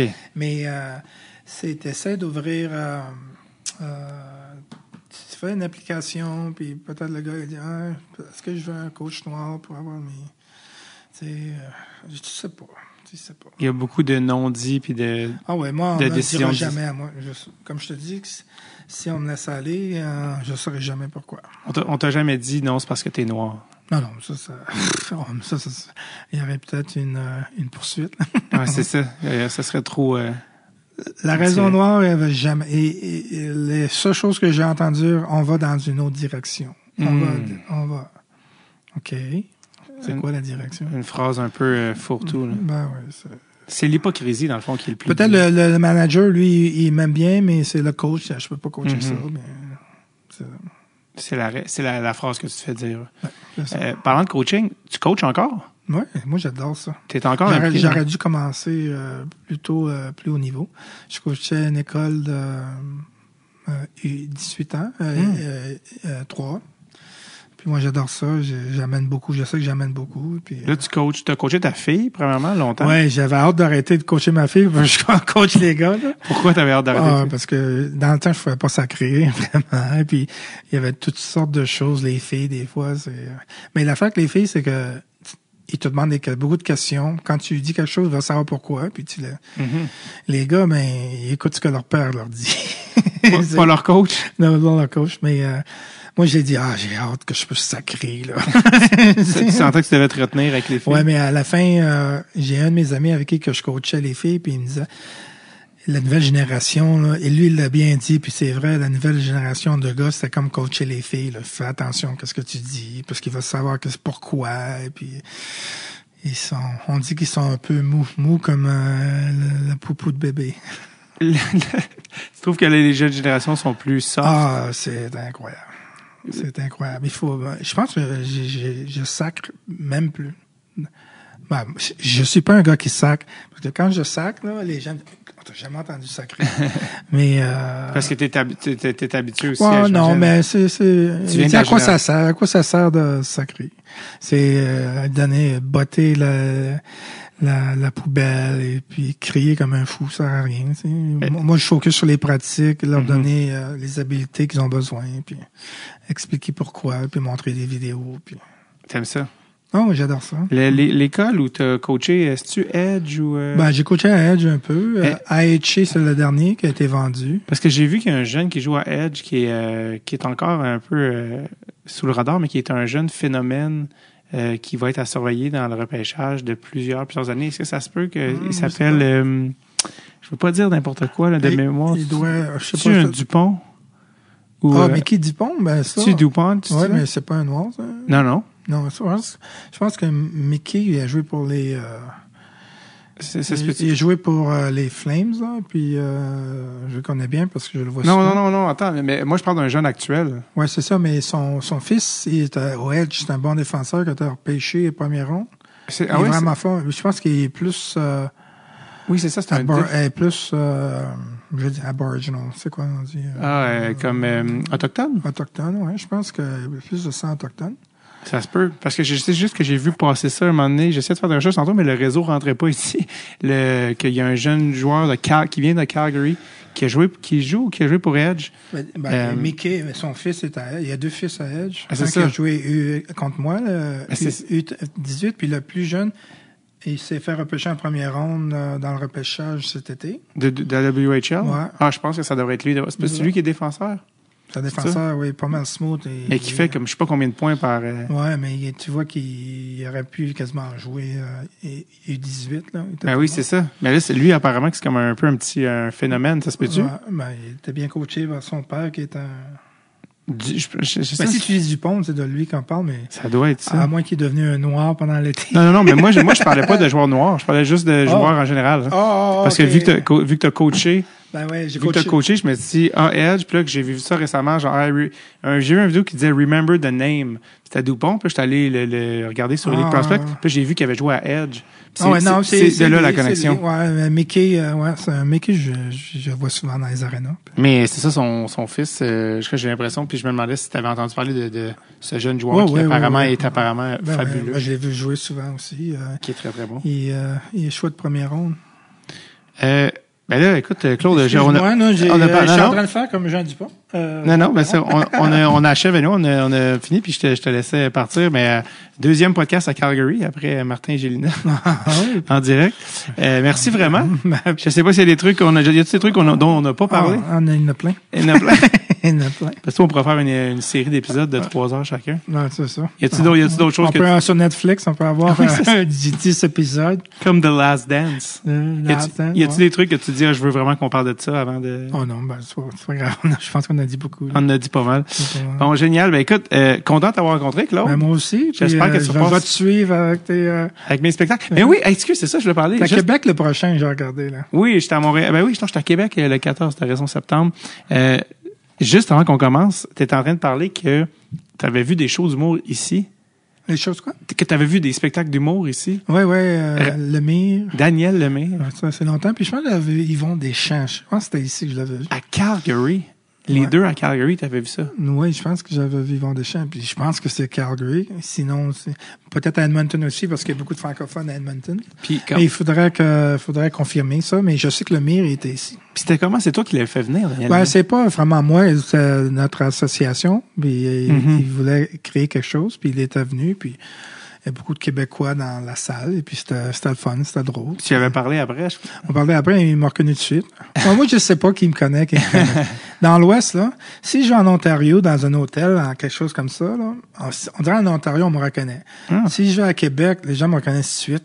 Euh, qui, parce, euh, je suppose que les Olympiques, puis tout. Puis- Mais t'es un gars de Québec aussi. moi, je suis un gars de Québec, c'est, c'est, ouais, je sais que, ouais, c'est ça. Mais euh, je suis toujours surpris à mon âge. Oh, ouais. Et puis même mon père, mon père, quand il prenait un taxi en Haïti, puis je sais pas quoi qu'il parlait, Rive du Canada, puis euh, c'est quoi, euh, votre nom, euh, Villegrain? Oh, le, le, le fils, le père du joueur de hockey en Haïti. Ah oui, il savait. mais euh, non, je, je sais pas. Moi, j'ai euh, c'est c'est toute ma carrière là. Euh, J'étais tellement focusé à essayer de faire Ligue nationale up and down. Et puis, euh, je me souviens la Spangler Cup. On a joué, puis euh, ben, ils, ils, ont fait venir, ils allaient faire venir des, des, des jeunes universitaires et puis et puis le, le tournoi a dit c'est mieux d'avoir une bonne équipe, sinon vous revenez pas. Fait que la dernière minute, ils nous ont fait venir, mais ils ont gardé Martin Saint-Louis puis euh, Hmm. Euh, Jamal Mayer, Myers. Ouais, oui, lui, il est noir. Ouais, fait que euh, Jamal, il me fait partout comme un petit chien. là. Et puis là, là, finalement, il me dit, hey Claude, nous autres, à- à- au collège, là, quand tu jouais, là, pour New Jersey, on se mettait tous ensemble, prenait une bière, puis on te regardait jouer. Finalement, il y avait quelqu'un qui nous ressemblait, puis et c'est la première fois que quelque chose m'arrivait de même, puis c'était c'était juste après que toute l'histoire que je t'ai contée avec le micro, là. Ouais. Et puis ça, c'était la fin de ma carrière. Et puis quand je suis revenu, on venait juste échanger euh, à, à, à voir Jérôme McGinley, puis il allait jouer son premier match. Que- et puis il parlait de moi dans ses interviews. Puis et quand je suis débarqué de l'avion, j'ai acheté un billet, puis j'ai été le voir jouer. Puis c'est- tout ça, c'est arrivé en même temps. Wow. C'est euh, la première fois que euh, j'ai réalisé que j'avais un effet. Mhm. Et puis euh, mon ailier gauche, c'est un, c'est un adopté, il est ivoirien qui jouait. Puis et puis euh, pendant des semaines, euh, j'ai été interviewé, choses comme ça quand ça m'est arrivé en Suisse. Et puis lui il m'a dit, c'est la première fois que quelqu'un me défend. Il dit, ok. Ça, là, depuis ce temps-là, j'ai réalisé que j'avais un plus gros impact. hein. Mhm. c'est pour ça que quand je coach les jeunes, euh, je leur dis, vous avez un impact. Que vous soyez euh, U17, U18, là, il y a des jeunes qui vous regardent et veulent jouer comme vous. L'importance d'être euh, représenté aussi Ouais. dans les médias, c'est pour, Ouais. euh, pour Jamal Mayer, ça, ça fait toute une différence. Ben oui, puis je l'ai vu au euh, match des étoiles. Là. Il fait bien à la, radio. Mhm. C'est super. Euh, merci énormément de ton temps, Claude. Ah, je te laisse euh, retourner euh, Ben à la vie à Calgary. C'est ça, je pense que je vais aller voir un peu le- les, euh, les pratiques des, euh, de l'équipe junior, juste à côté. Hitman Hitman, ouais. de Calgary. Je te souhaite la meilleure des chances. Merci, Claude, encore. pas de problème. Ça a été un plaisir de te rencontrer. Yes.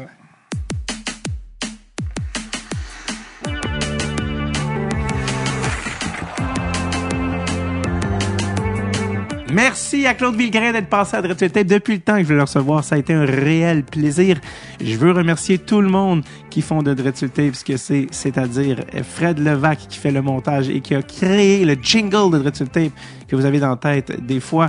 Euh, Amelia McGuire, Saint-Onge qui est au booking, programmation, réseaux sociaux également.